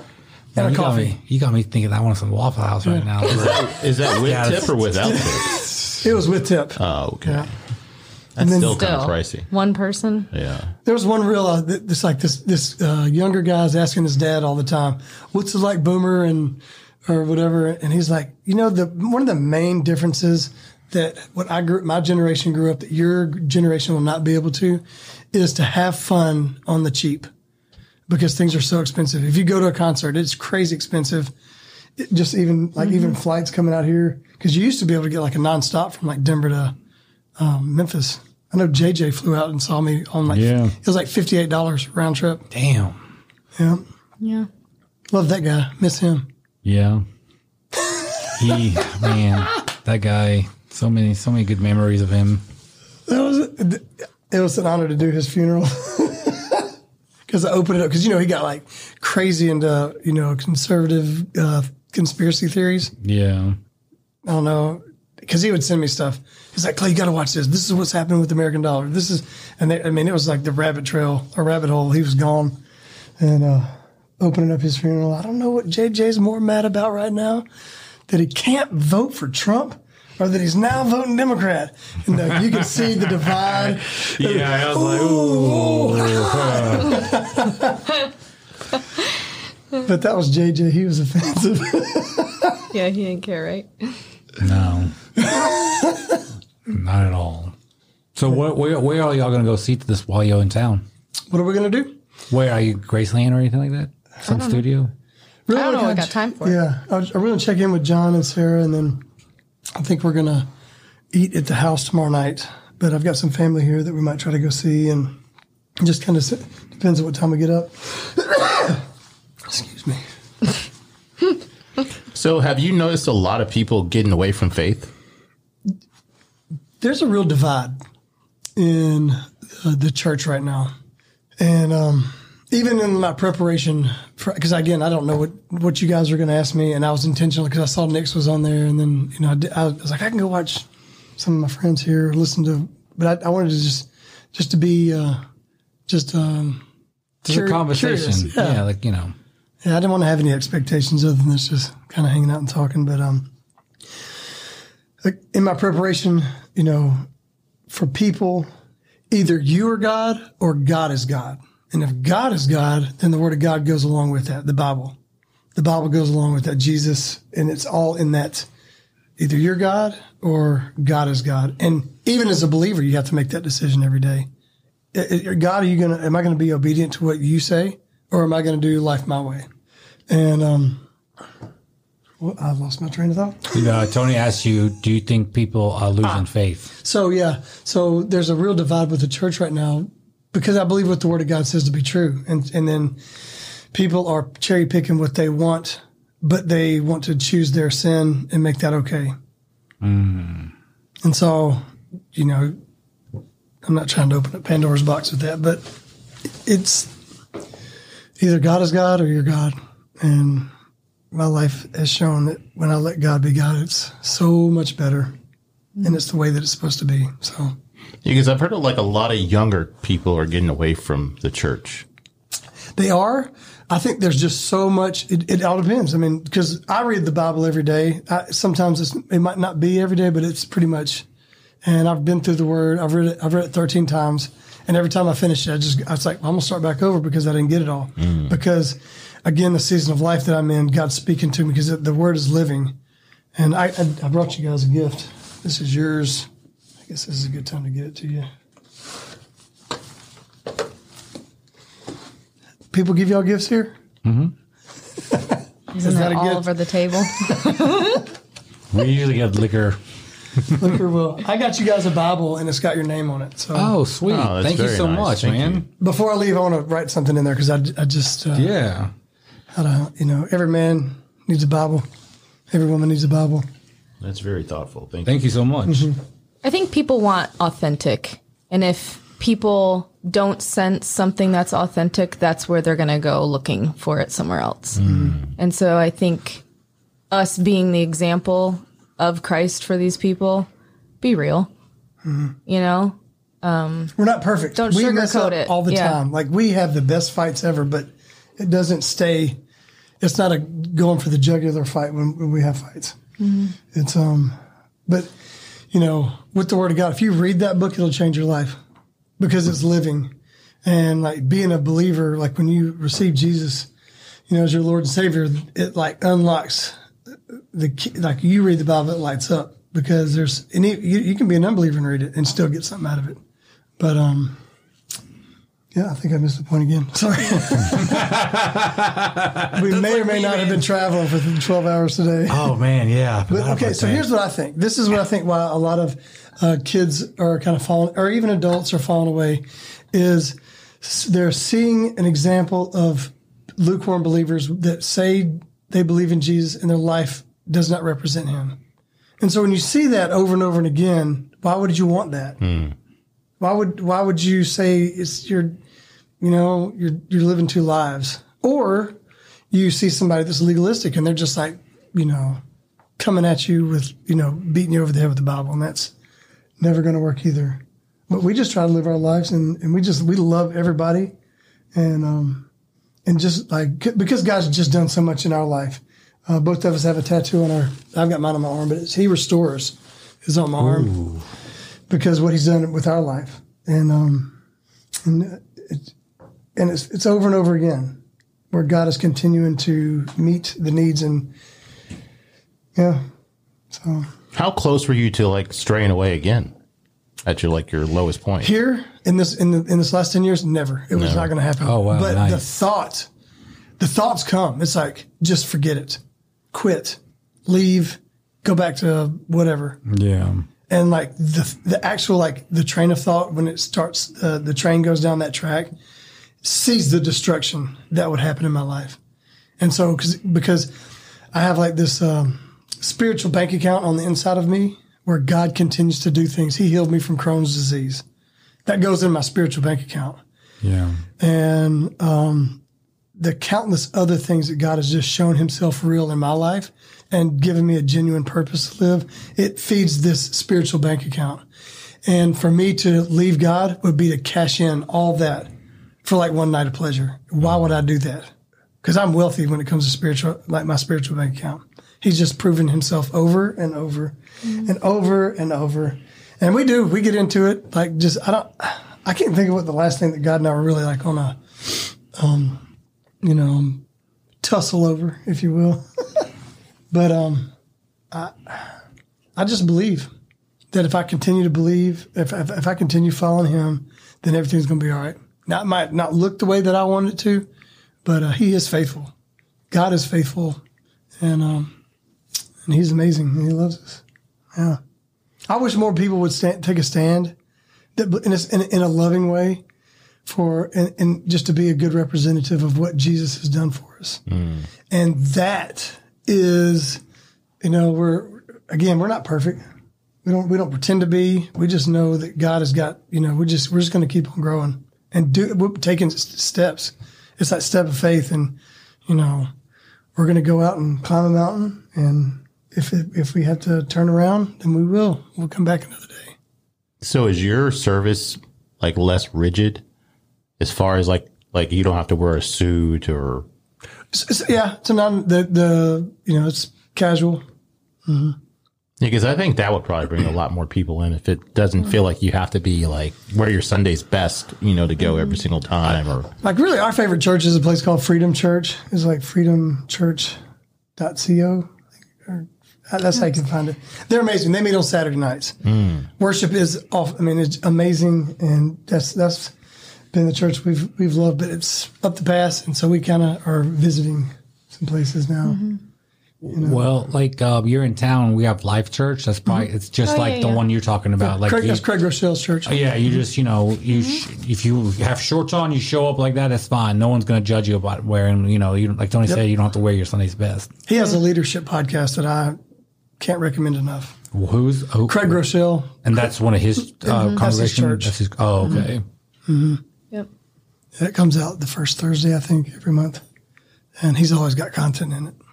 I would imagine if you are following some type of higher power, it's going to keep you some type of structure. Like it's going to keep you possibly from doing something that might be detrimental to you. Because I know, like, I grew up Jehovah's Witness, and so like we everything was like super strict, and Yeah. uh, like I know that I kept out of trouble one because I was scared of my dad, but also because of like you know you're just taught like these are the do's and don'ts of our Right. religion. The legalism. Yeah. And I don't think it's always bad. Like you have like rules. People thrive off of structure. you know mm-hmm. but it's like what what is the point of the structure where is that coming from is it just because someone said it or is it because that's what god is saying for you to do Yeah. because ultimately when you peel it all back it's relationship with him Yeah. you know is. it's not about what you're wearing what how you act how you raise your hand here how you talk or whatever it's just about relationship that's all he wants with you you know and people have made it this you know agenda you know if you will Well, I think it's just like anything. When man gets involved, sometimes it gets muddy. So that's like with people with this AI and this chat GPT. The people are so afraid about the Terminator is going to happen. Mm-hmm. Every, but you're concerned about what a man can do, not what the actual tool is doing. Mm-hmm. So it's like when you, there's always going to be good and bad people. And unfortunately, sometimes those bad people get infiltrated into certain things. And just like with religion, there's certain bad people that get in there, but not every single religion is bad. It's just those small minority of people that are the, the fallible ones that are just doing some messed up stuff. we, we're, all, we, we're we can all mess it up, you know. But I think that's where uh, Jesus always he just has his mercy and grace for us. That- like I said earlier, it's one of the verses in uh, uh, it's his kindness that leads us to repentance, and it's always about this relationship. That's what God wants more than anything. He wants relationship with us over uh, religion, even over the rules. He wants a relationship with us. That's why He sent Jesus to die for us. That's that. That's an actual thing that happened. It's not something that's just in a fairy tale book. You know, the word is real, and Now, do you study any other religions or just mainly just I Christianity? re, I, I'm all out Christian, hmm and I'll read the word over and over again because there's just every time I, I, again when I get to the end of the book in Revelation, I'm like, well, let's start back over because God speaks to me something different all the time, and I've got a 40 minute drive right now, so I just listen to the word. I gave you all the new uh, Living Translation. It's, there's a bunch of different translations out there. They pretty much say the same thing, but they're, some of them are easier in our vernacular to read. Hmm. You know.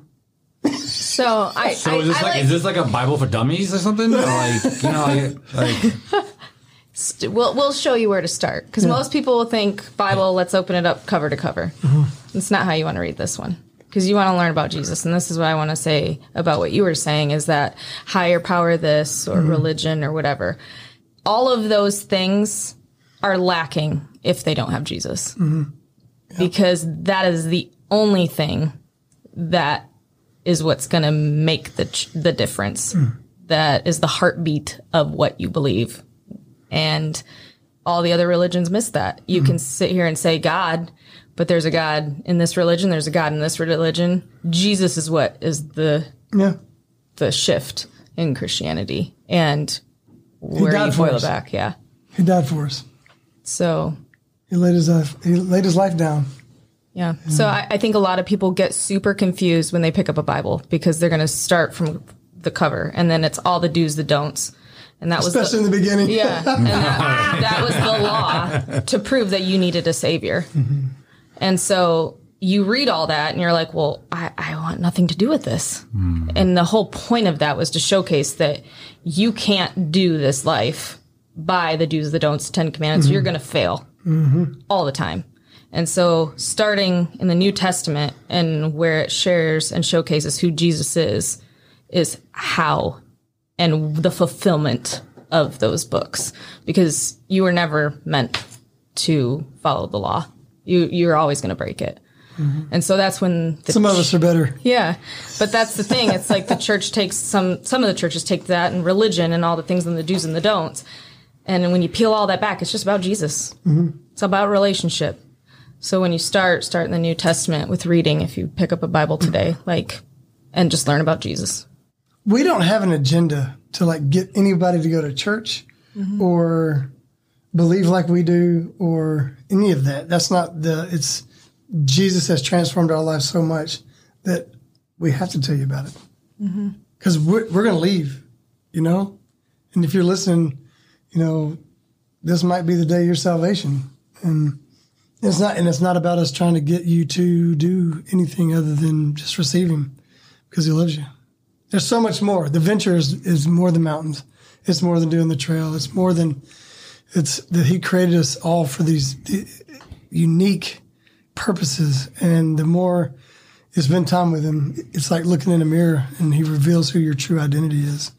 And that's, you know, that's why leaving him is never an option. Before I didn't have like the gospel like I have it now, the, the, the understanding, the relationship that I do with him. Mm-hmm. But it doesn't matter what happens. Yeah. So when you were out doing your, you know, your sabbatical or whatever, Yeah. your, your break from, from God, like were you still feeling in your head that you were doing something wrong? Oh it yeah. like a I, I would constant even battle. say it. I was like, you know, this is not how I'm going to continue living my life. Because all the songs that I wrote have Jesus overtones and they have something about God, but everything was mixed with, I don't know, just th- that God's angry and all that kind of stuff was kind of in shame and stuff. So I didn't know how to go back to the Lord because I just was such a failure. But that's not how God sees us. He doesn't see us that way. We're His uniquely designed creations, and and He wants to have a relationship with us. So yeah, there was, there was, I felt shame, and but you can sear your conscience too, and that's that means like you can do a terrible activity over and over again until it becomes like your new norm. Mm-hmm. But I, I still even believe, even with you won't feel as bad about it. It'll be it'll be numb to you, but somewhere you know it's like this ain't right. Yeah. I don't know about that. You saying that, uh, Alexa, for old people? yeah, I don't know about that. Yeah, that's interesting though. Because I would imagine, like, if you you grew up a certain way for so long, it's hard to just shake something mm-hmm. just mm-hmm. because it's something new that you're trying out. Like, I met a guy; he used to be a witness, and now he's gone completely opposite. This guy's mm-hmm. like into like swinging and all kind of stuff. but like now, he's like he still kind of questions his what he's doing now because he was ingrained with something for so long that what he's doing now is not anywhere near what he should be doing if he's still you know still a witness. Do But you yeah, it's, think- it's hard oh, to shake like uh, habits or just thoughts or just something that's just been whipped into you for so long. Everybody has a conscience, Yeah. and you can sear the feelings away by repeating the action over and over again. But they're still, I mean, even through all of this stuff, it's like this isn't right.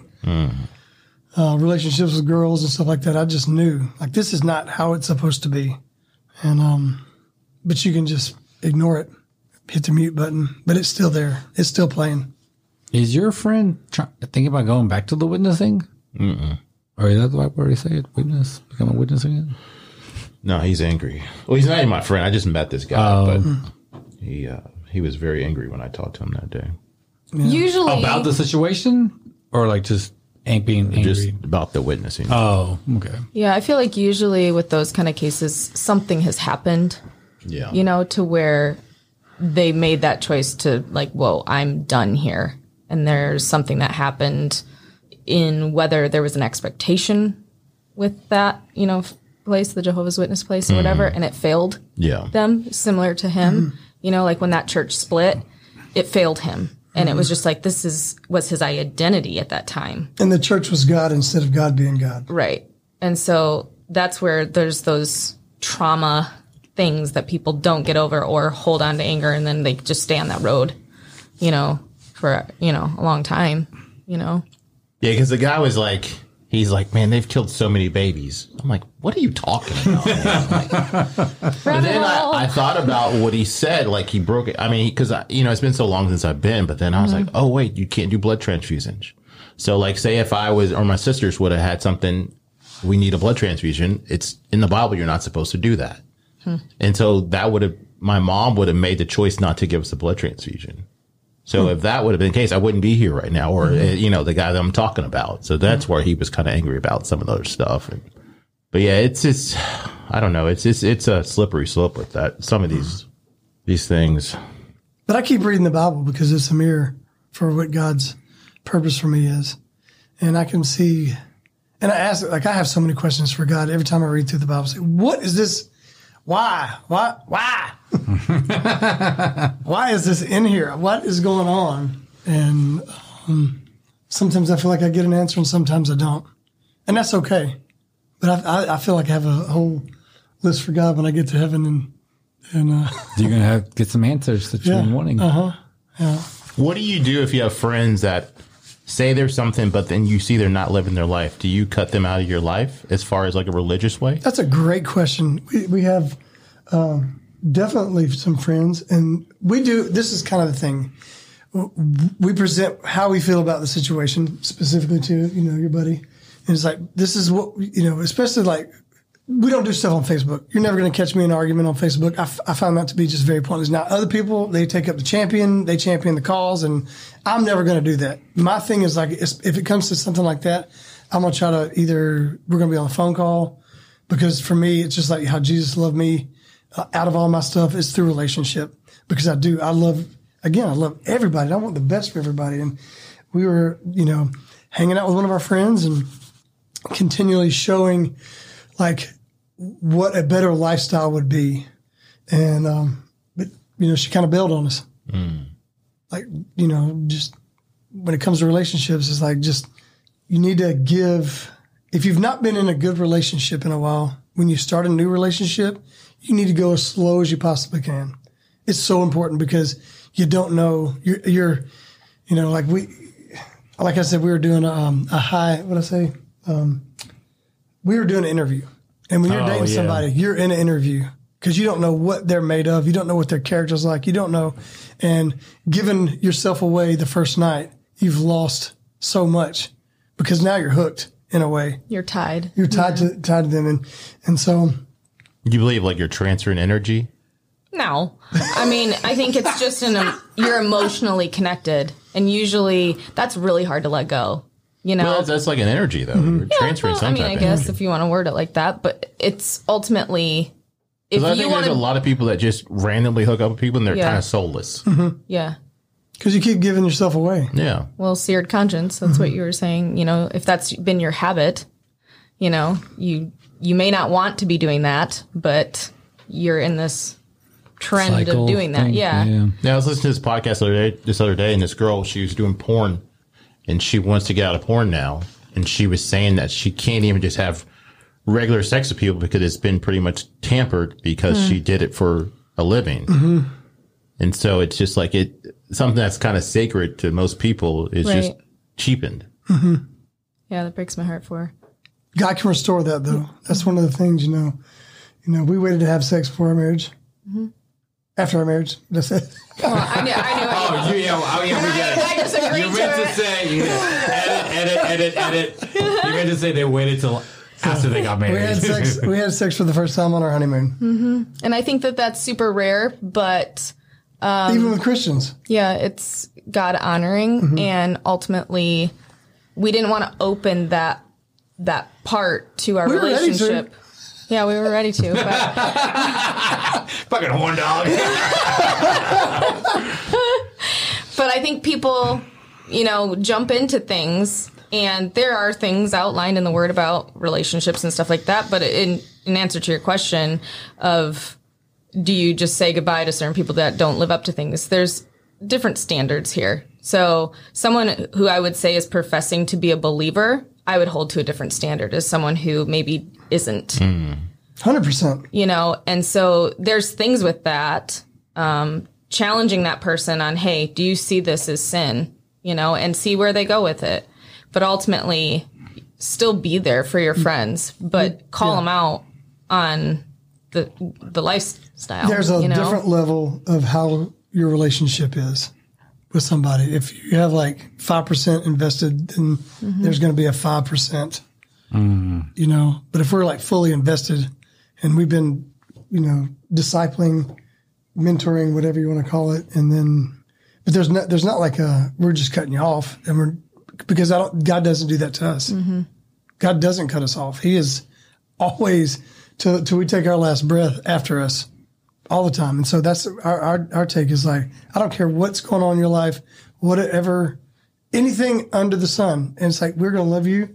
And as long as you're responding back, because then you get to a point with some people, and they just don't want to talk to you anymore because they want to do their thing. They want to, you know. They'll be back. Mm-hmm. Yeah. be like, oh. And we got hands open. Even mm-hmm. even throwing messages out too is, is something that we do. It's like, hey, just want to let you know, love you, and thinking about you. Because you know, you don't want that door completely closed. No. You want them to feel safe, but at the same point in time, if the, if I had blinders on and was doing something that wasn't the greatest, I'd tell you about it. Some I'd want someone to tell me about it. I'd want to be challenged, you know. Yeah. I mean, I am a challenger, but um, I I I definitely would not want to leave someone in that place and not have We've been there. tried to sow in their life. We've been there. We've been Mm-hmm. in that place of like with the blinders up and just Why wouldn't somebody just be real with me? You know, I think a lot of people just want real. You know, it may hurt and they may not like you right away, but you know, I personally think you should always correct somebody if you see they're going down the path bad, good or mm-hmm. bad, like or not good, but bad. Mm-hmm. Because it's like, why would you want to let your friend go down destruction? Mm-hmm. absolutely. I don't think you're a real friend if you just let people just do something that's not good for them. Like that's just somebody that's an enabler. But some people look at it as bullying. Like when you're telling somebody, "Hey, you need to be doing this." Oh no, because a lot of people don't like to rock the boat. Right. They don't want to be the person that says, "Hey, you're not living up to your best potential." Or sometimes people are selfish because they want to keep you down on their level. Mm. They don't want you to elevate yourself, and I think that's even worse. Like I think you should definitely get away from those type of people. Mm. relationships are tricky, whether this kind of relationship, marriage, or friendships. Yeah. You know, it's a lot of work. for me, I think it comes down to is is is the is my friend being teachable? Mm-hmm. Do they have like a teachable Where's their heart? Oh yeah. Because if they're not, they're just like you know, you can tell when somebody's using you. Versus in, I just, I just have so many faces that kind of mm-hmm. go by. But like teachable heart, we have extra grace for that. Hmm.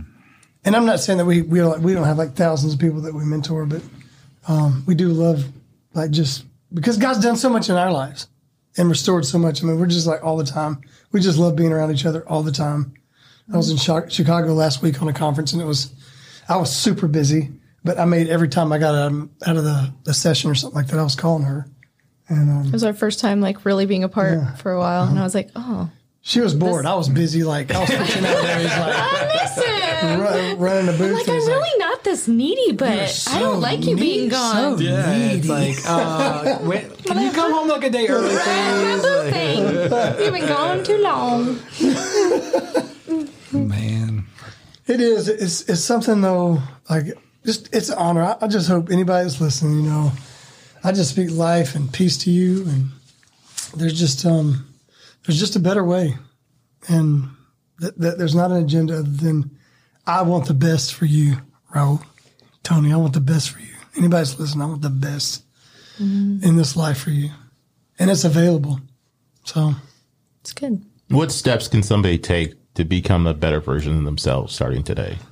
Well, we can pray and I can just lead people in a prayer of, uh, to receive Jesus because it, it starts there. It really, that's the, that's what kicks everything off because that's God, when you understand that he created you to do great things, it changes everything. Jesus changes everything.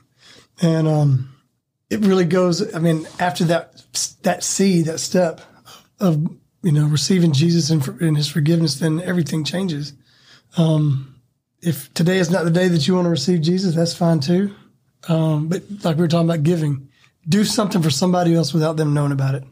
Because you, I mean, look, think about this. Like Facebook and social media is just like, so people do things for their own glory. They'll do these great things. They'll do these benefits or whatever, but it's all about them. Look what I have done. Hmm. But when you do something for somebody without ever taking the credit, that's, that's where the, that's the sweet spot. And you can do that like today and tomorrow. Do a 30 day challenge every single day for, you know, for 30 days. I'm going to go do something for somebody without them knowing. It doesn't have to be financial. Um, oh, one in the last phase of 75 hard, you have to go talk to a stranger every day. And I'm, It was so awkward. I I'm would like hide behind trees and okay, you go do that. Not it. I'm like a thousand percent extrovert. I love being around people and everything, but it was difficult. Like if, cause I, I've led teams to Mardi Gras. We go just love on people and witness and do evangelism on the streets during Mardi Gras during, and, uh, but like to not have an agenda to talk to somebody, like there's nothing like, I don't have oh, anything at all. yeah. I just have to interrupt your day and have a conversation with you. That freaked me out. The first, because every day, so if you fail any one of the points on 75 hard, it's over. yeah, you have to start from zero again or day one. Yeah. Well, 75 hard, you do the first 75 and then that's locked in but then you do the phases and you can restart phases Oh, except for the last phase which is 30 days before you start the initial 75 in the year Hmm. so if you fail in the last phase you fail the whole year and so that's the one you have to go talk to a stranger every day and the first guy was at the supermarket and i was just like Hi. Will you be my friend? I don't need to psych myself up for anything, but th- like that dude had to think I was l- like just crazy. I don't even remember his name. I was so freaked out. I was like, "Hey, hey, you." Uh, hi, I'm. Cl- oh man. Um, mm, okay. Well, have a great day, buddy. Whatever that was, Did it get easier? it did because then I knew it. I knew what the mission was. It was- and, got you. and then I started having fun with it. I was like, who can, uh, cause you, you, okay, so you have to talk to a stranger in the last phase and you have to do a random act of kindness.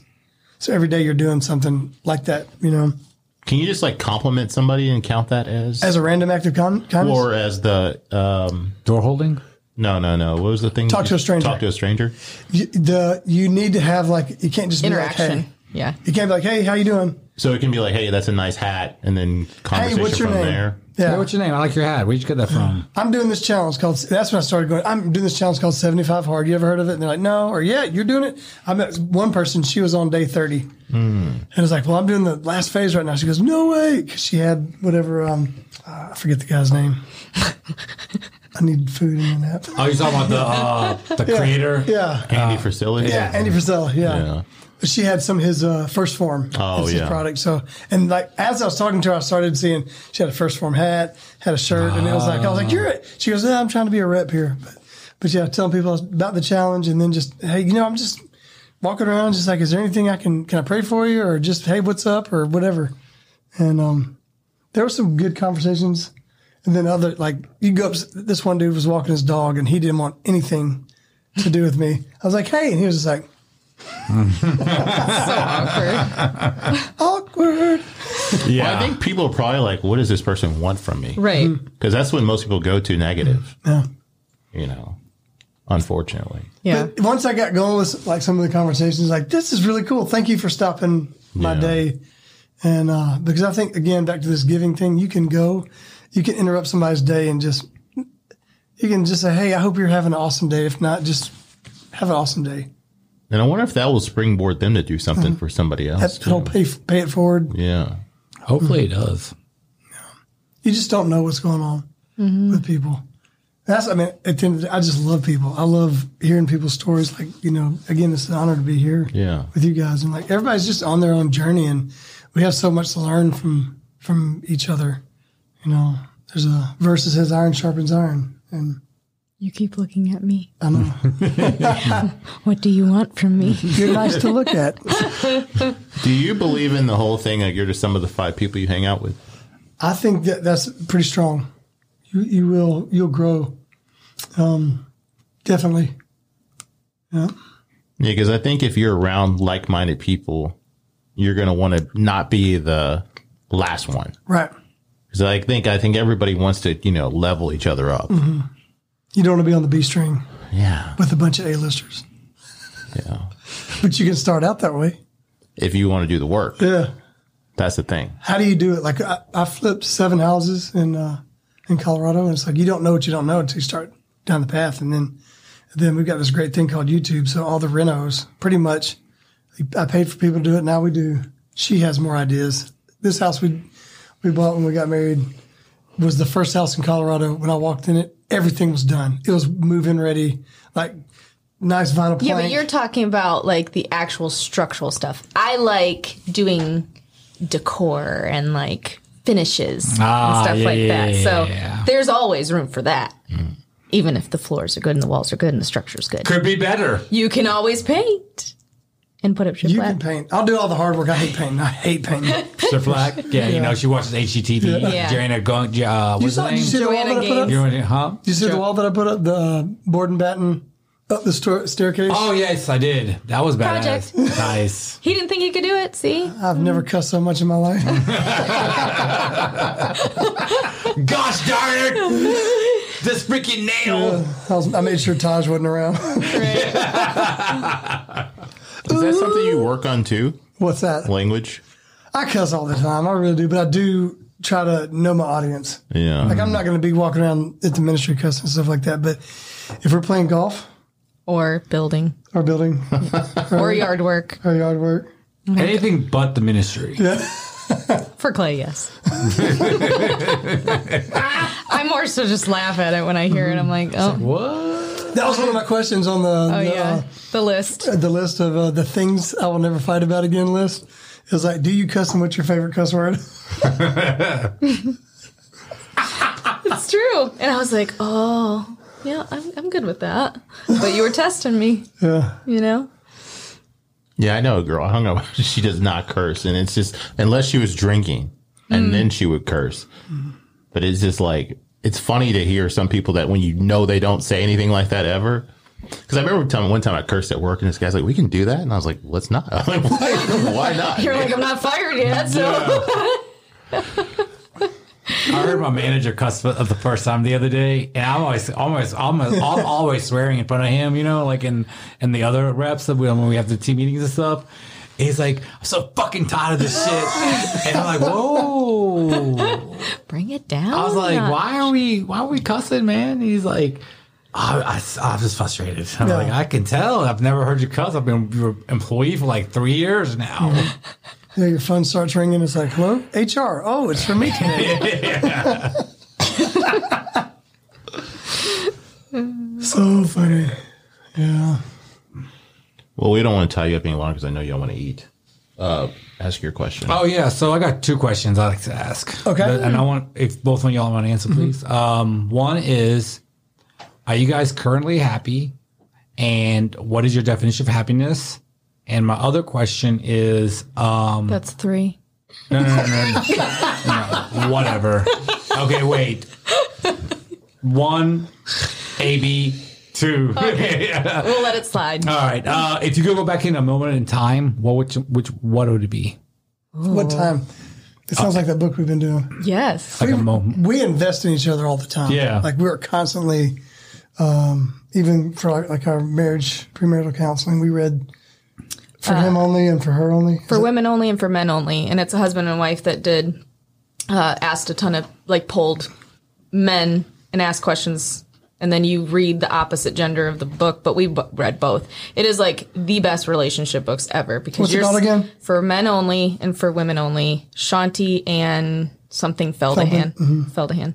Anyways, that it was like the most challenging thing because you're sitting there reading and you're like, yes, that is so how I wish he could understand me. And he would be saying the same things Yeah. because men and women don't get each other. You But know, that helped. That book does. It, just breaks down. totally like, helped. But anyways, these are kind of like the questions that we always ask each other. Once you're married, you still date. Yeah. Always pursue the person that you say yes to because it's work. Relationships are work. Oh yeah. So we ask Piece these. You're a piece of work. we always ask these kind of questions. Um, do books Mm-hmm. that spur conversations because Yeah. So the answer is yes. We are happy. We are very happy being married and just kind of happy in life too. As um, you know, the sun. Uh, I call it coming out of the winter season into spring, and so we're in full full bloom spring, just in life with everything that's been a winter season. Um, but yeah, we constantly invest in each other. Um, when we got married, after we got married, did you get the cards or did somebody give those to us? what cards? The little red box. Oh, I bought them. Okay, so like it's it's a, this deck of cards that you uh, it prompts questions and dialogue. So you re- like every night we do like five questions, and then just it just you know what was your favorite childhood memory, or there were different you know Getting to know, but we just Yeah. did it after marriage. yeah, and uh, we still do that. I brought that book with us. Did you? Mm-hmm. Good job. Yeah, so yeah, we're definitely happy.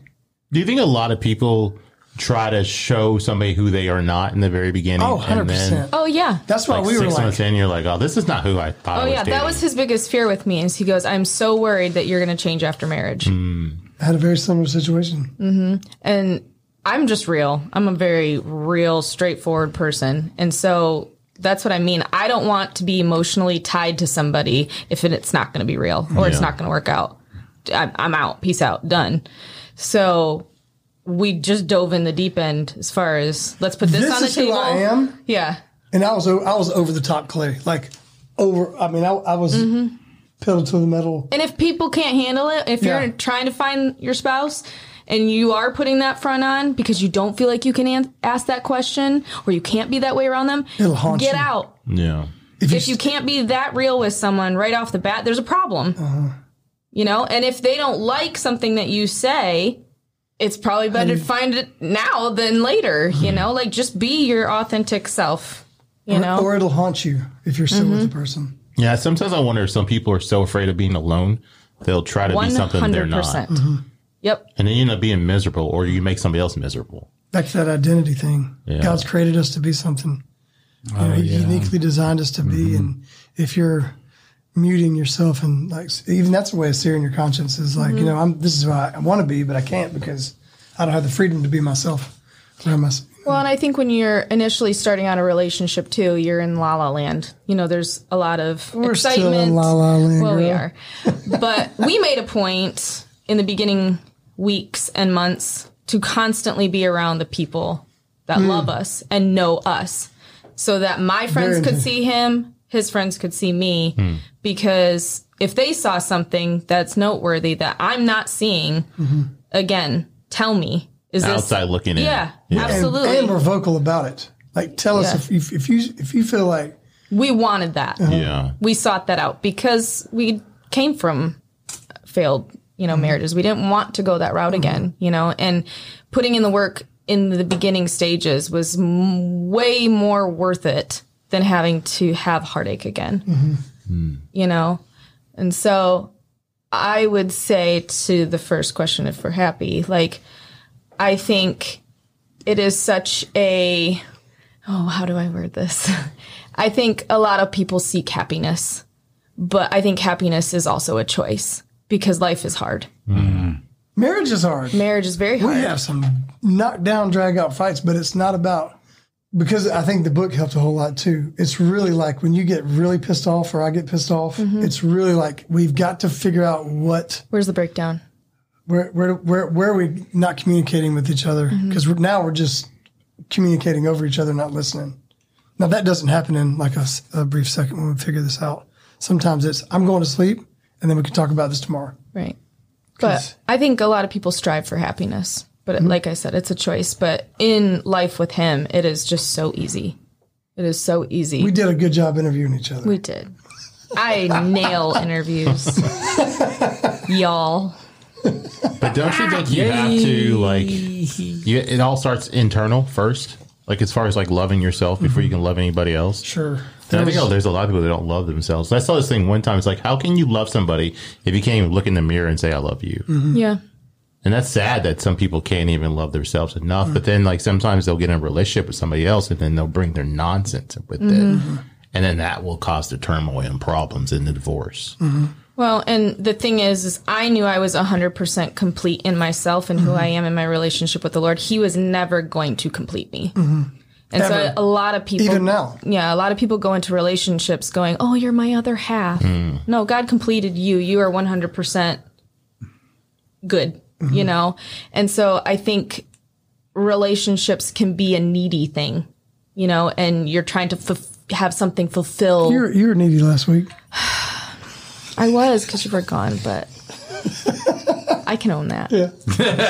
She's like, okay, you know I what? get on that. yeah, I'm gonna, I'm gonna take that one. I'm gonna take that one. Yeah, so I think you do have to do that work, you know, on your own and know who you are, be confident in who you are, and I think that that takes some time to learn that. But you know, like one of the features that you have, and I compliment you regularly on this, and, and even now, it's like you're just not jealous. She asked me so many questions about my past, and like I ain't telling you nothing, but she pries, and then I've, I've uh, I'm oddly confident though, and stuff like that doesn't rattle me. I hmm. want it for perspective to know you better, but not because you're gonna shake anything about my foundation of Right. who I am. because I was like, that's that's like ammunition for jealous girlfriends. I'm not doing that.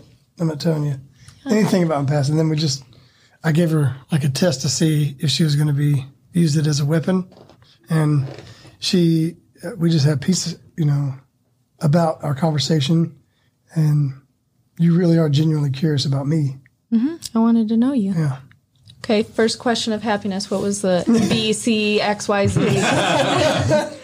Uh, I think you answered. I don't remember. Wait. He doesn't even know his own questions. Oh, Welcome second question. world. Second question. Yeah. Uh, Go back in you, time. yeah, if you could go back to a moment in time, what would the moment be?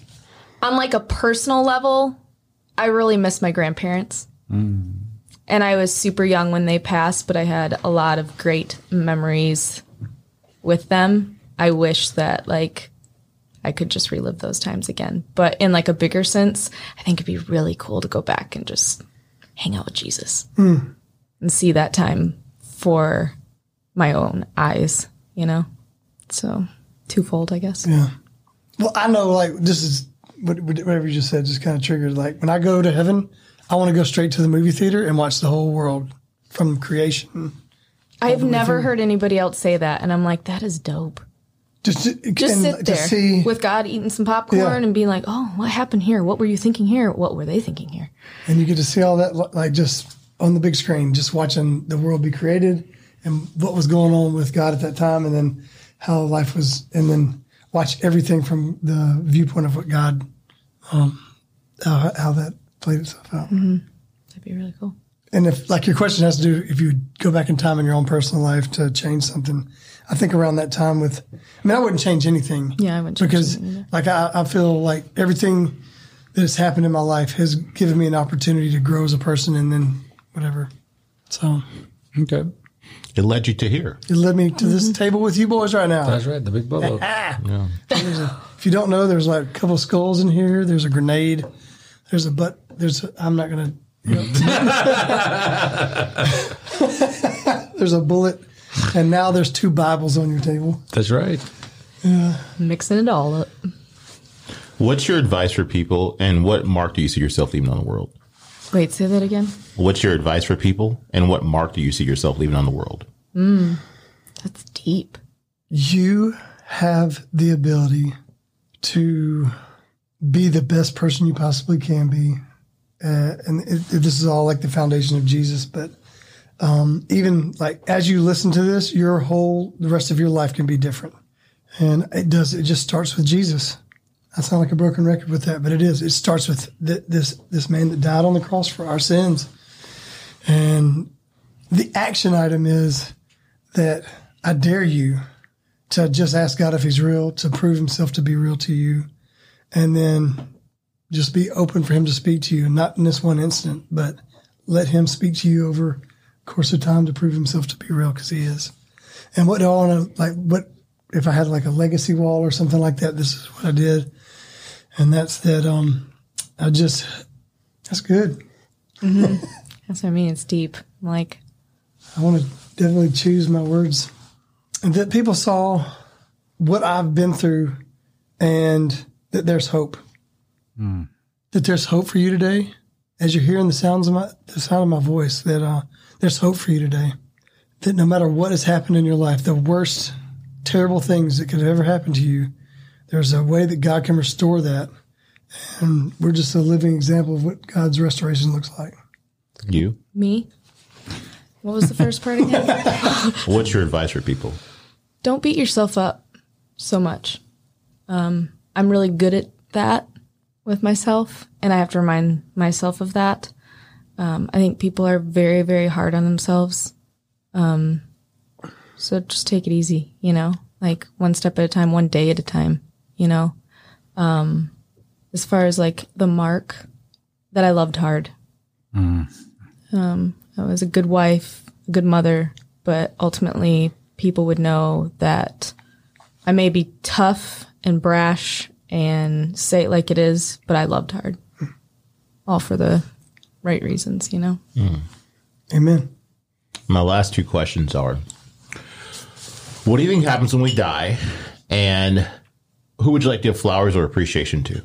Just in general. Mm-hmm. Give flowers to? Yeah.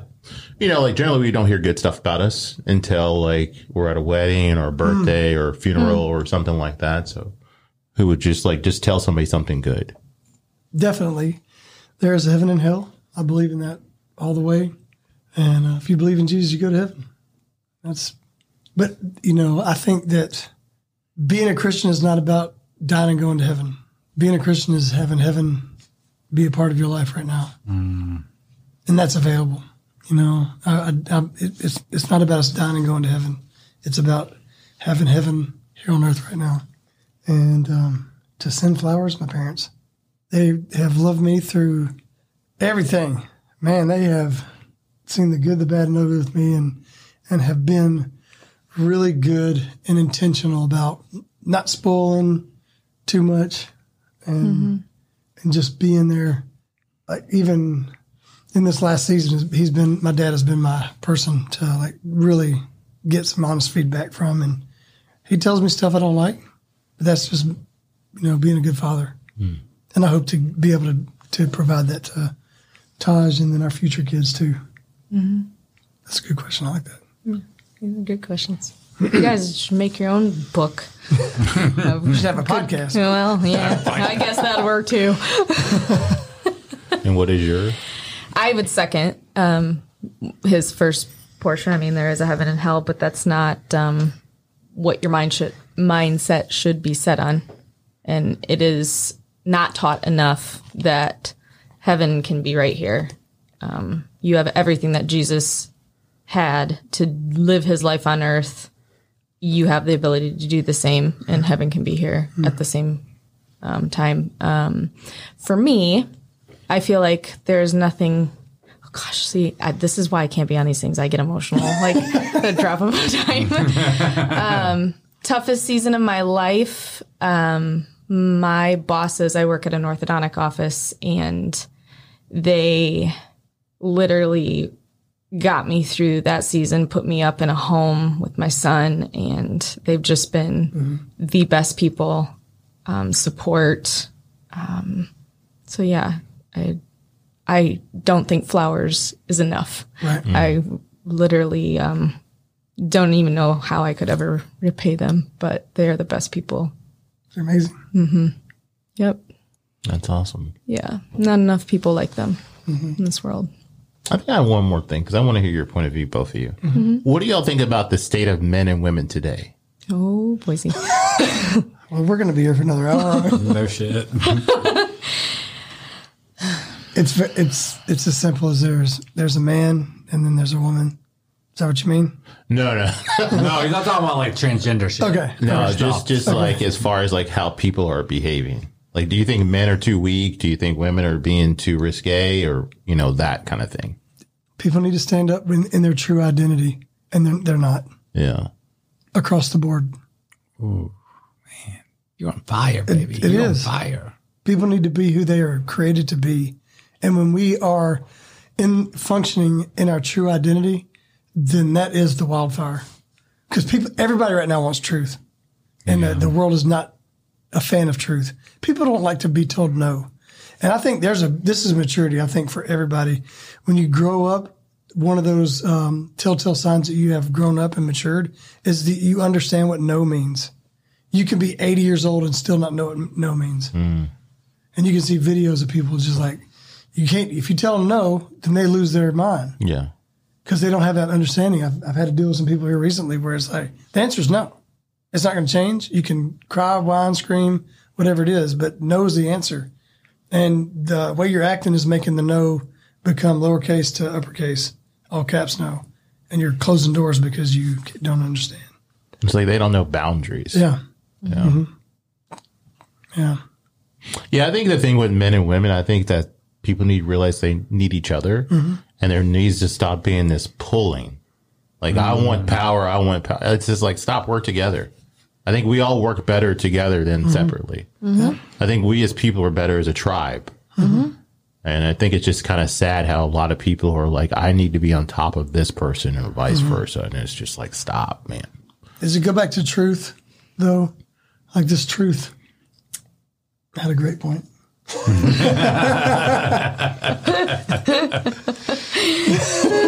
You're so funny. Yeah. What are your thoughts on men and women today? Um, I think we got a lot of cowards out there. Um, a lot of people that don't know how to stand up for the right things, and a lot of people that are standing up for all of the wrong things. Um, I think the the biggest thing that I can see um, is how children are being raised.